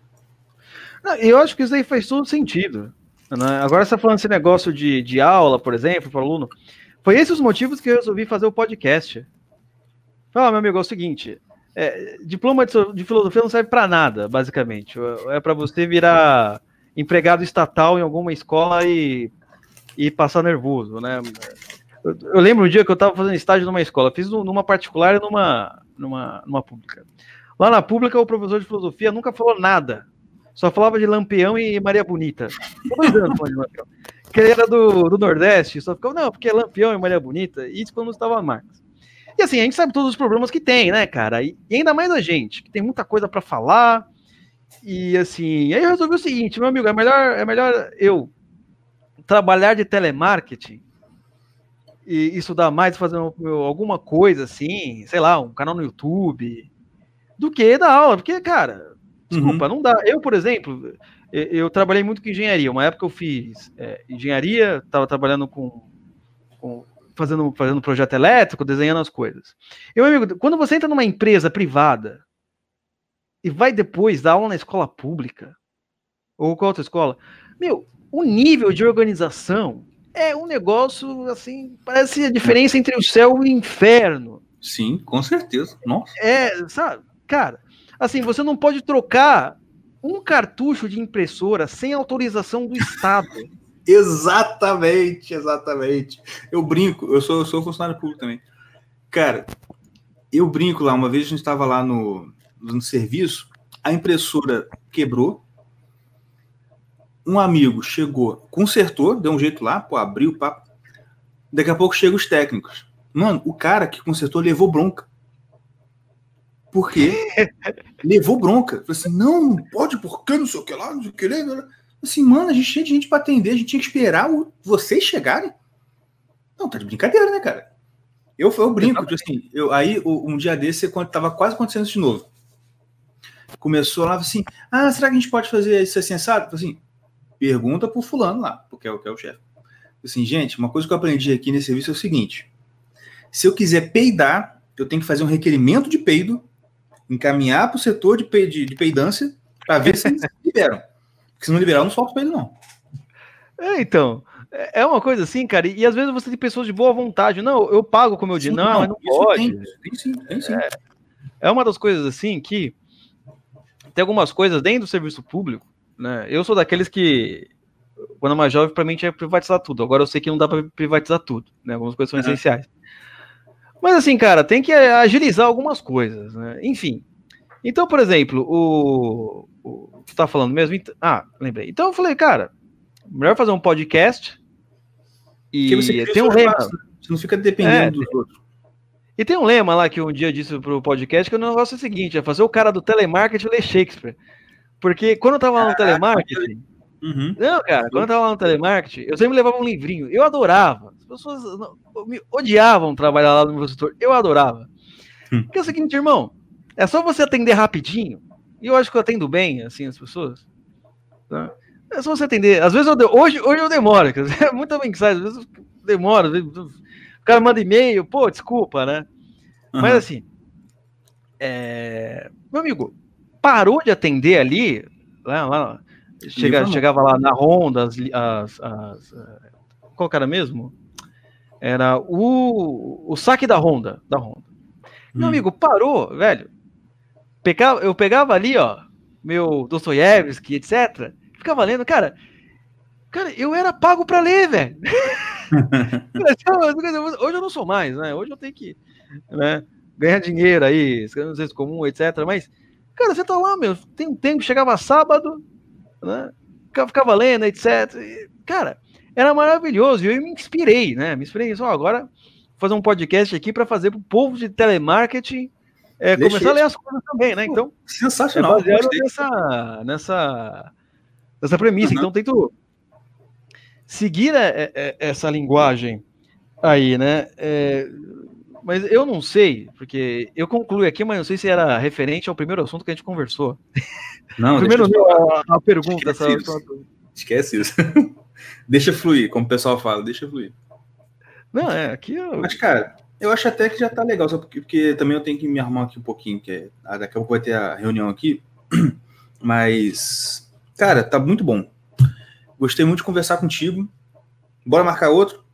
Vamos, vamos. Show de bola. Inclusive, eu tô, eu tô pra marcar com o André também, só que o André demora pra responder o WhatsApp pra caramba, né? É, agora você vai ter que ir lá no Oliver Talk, né? Pô, cara, maravilha. Aceito qualquer assunto. Menos assuntos sexuais, que eu... Mas, pô, vai ser uma honra, cara. Seria uma honra mesmo. Não, sem problemas. Vamos, vamos marcar, porque é, lá a gente tá começando uma nova fase agora, né? Sim, com o Oliver Talk. A revista lá, né? Não, a, a revista... A, que o, o pessoal queria uma, um guia de podcast, e no final tá fazendo um guia que virou uma revista... Cara, tá ficando, achei tá muito, muito legal. Achei uma inteligência. Mas eu, porque quando, quando anunciou o Oliver Club, eu falei assim: não, beleza, já estou acostumado com esse, esse modelo de clube de assinatura, eu vejo muita gente fazendo. Eu falei assim, pô, mas eu, falei, eu pensei assim, putz, vai dar um trabalho, hein? Porque, né, vai ter que fazer. Quando, quando você falou como vai ser, eu falei assim, cara, genial, genial. Preço muito acessível, a ideia de, do, do guia dos podcasts, isso muito bom, muito bom mesmo. Vocês estão de parabéns. Pô, obrigado, porque uma coisa eu não sei fazer, que é ganhar dinheiro. Tamo junto. Isso eu não sei minha fazer. Especialidade, fazer coisas, jurar que vai dar certo e não ganhar dinheiro.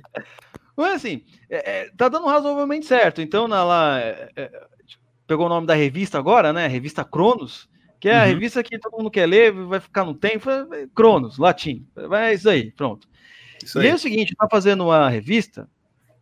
E a gente vai, é, agora entra nessa, eu tô chamando de Oliver Talk do, do dois ponto cinco, dois vírgula cinco, né, que quando uhum. entrou o Romanini, né, e saiu a T F, ficou o Oliver Talk dois ponto zero, agora com essa nova empreitada, entrou dois ponto cinco. E, e eu tô realmente surpreso, tô surpreso, porque a nossa primeira meta era simplesmente ter cem reais uhum. para pagar o SoundCloud, né, sim, mensalmente. A gente, a gente estourou no primeiro dia. Eu achava ah, que ninguém, ninguém ia assinar aquela merda. Né? Não, cara, você nunca vendeu na vida, eu também nunca vendi. Primeira vez que eu tô fazendo alguma coisa. Uhum. Né? Pô, legal, as pessoas foram lá, contribuíram. Agora a nossa segunda meta é, é pagar anualmente, né? Que dá em torno de duzentos reais por, por ano. Né? E em duas semanas a gente já conseguiu um pouco acima de, de, de quatrocentos reais. Que pra Caramba, mim, cara, não, que não é o nome. Eu nunca ganhei quatrocentos reais, eu mesmo vendendo alguma coisa. Umas coisas assim, mais fabulosas, né?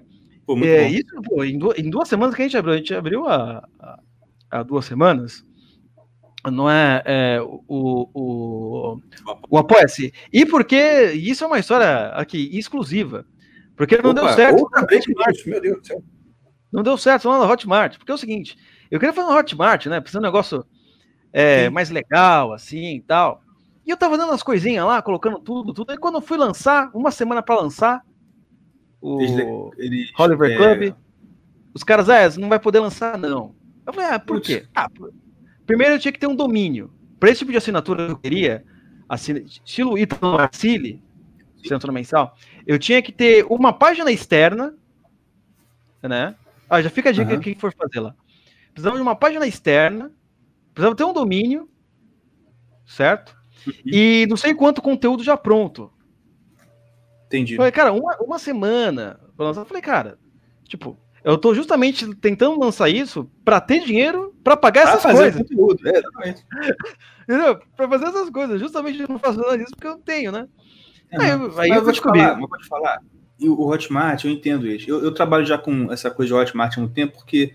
Por conta do cursinho, eu conheci uns caras que falavam muito de marketing, marketing, é, marketing afiliados, eu acabei entrando um pouco nessa, ganhei alguma merrequinha.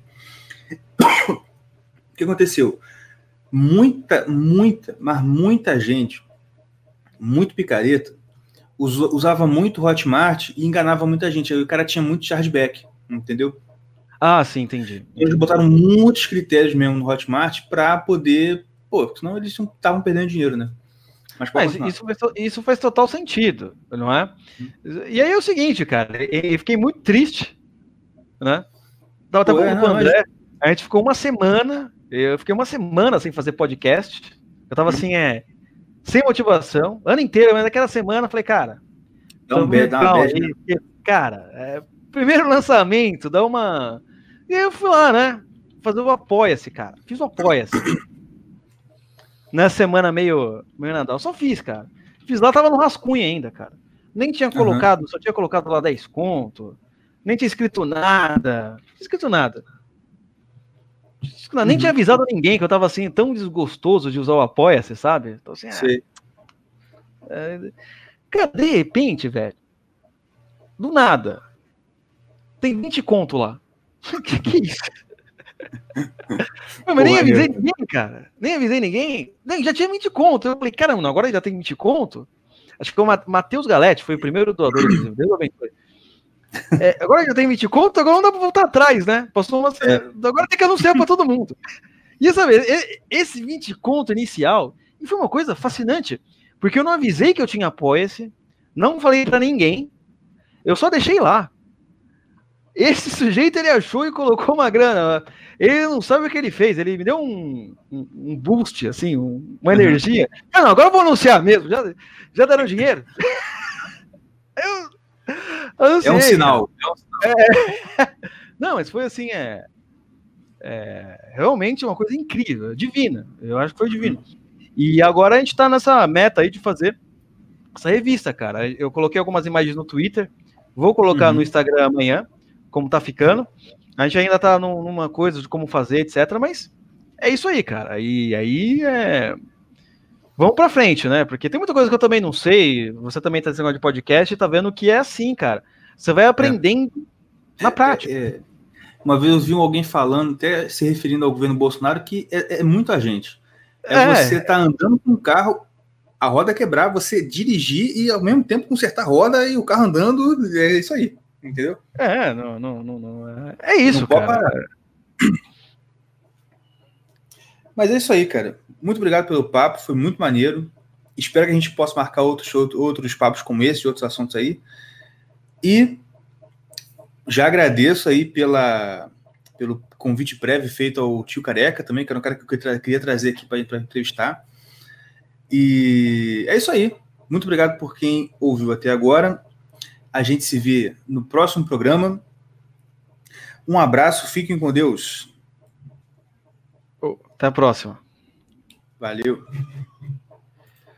Então, valeu aí, obrigado. A gente vai conversando aí para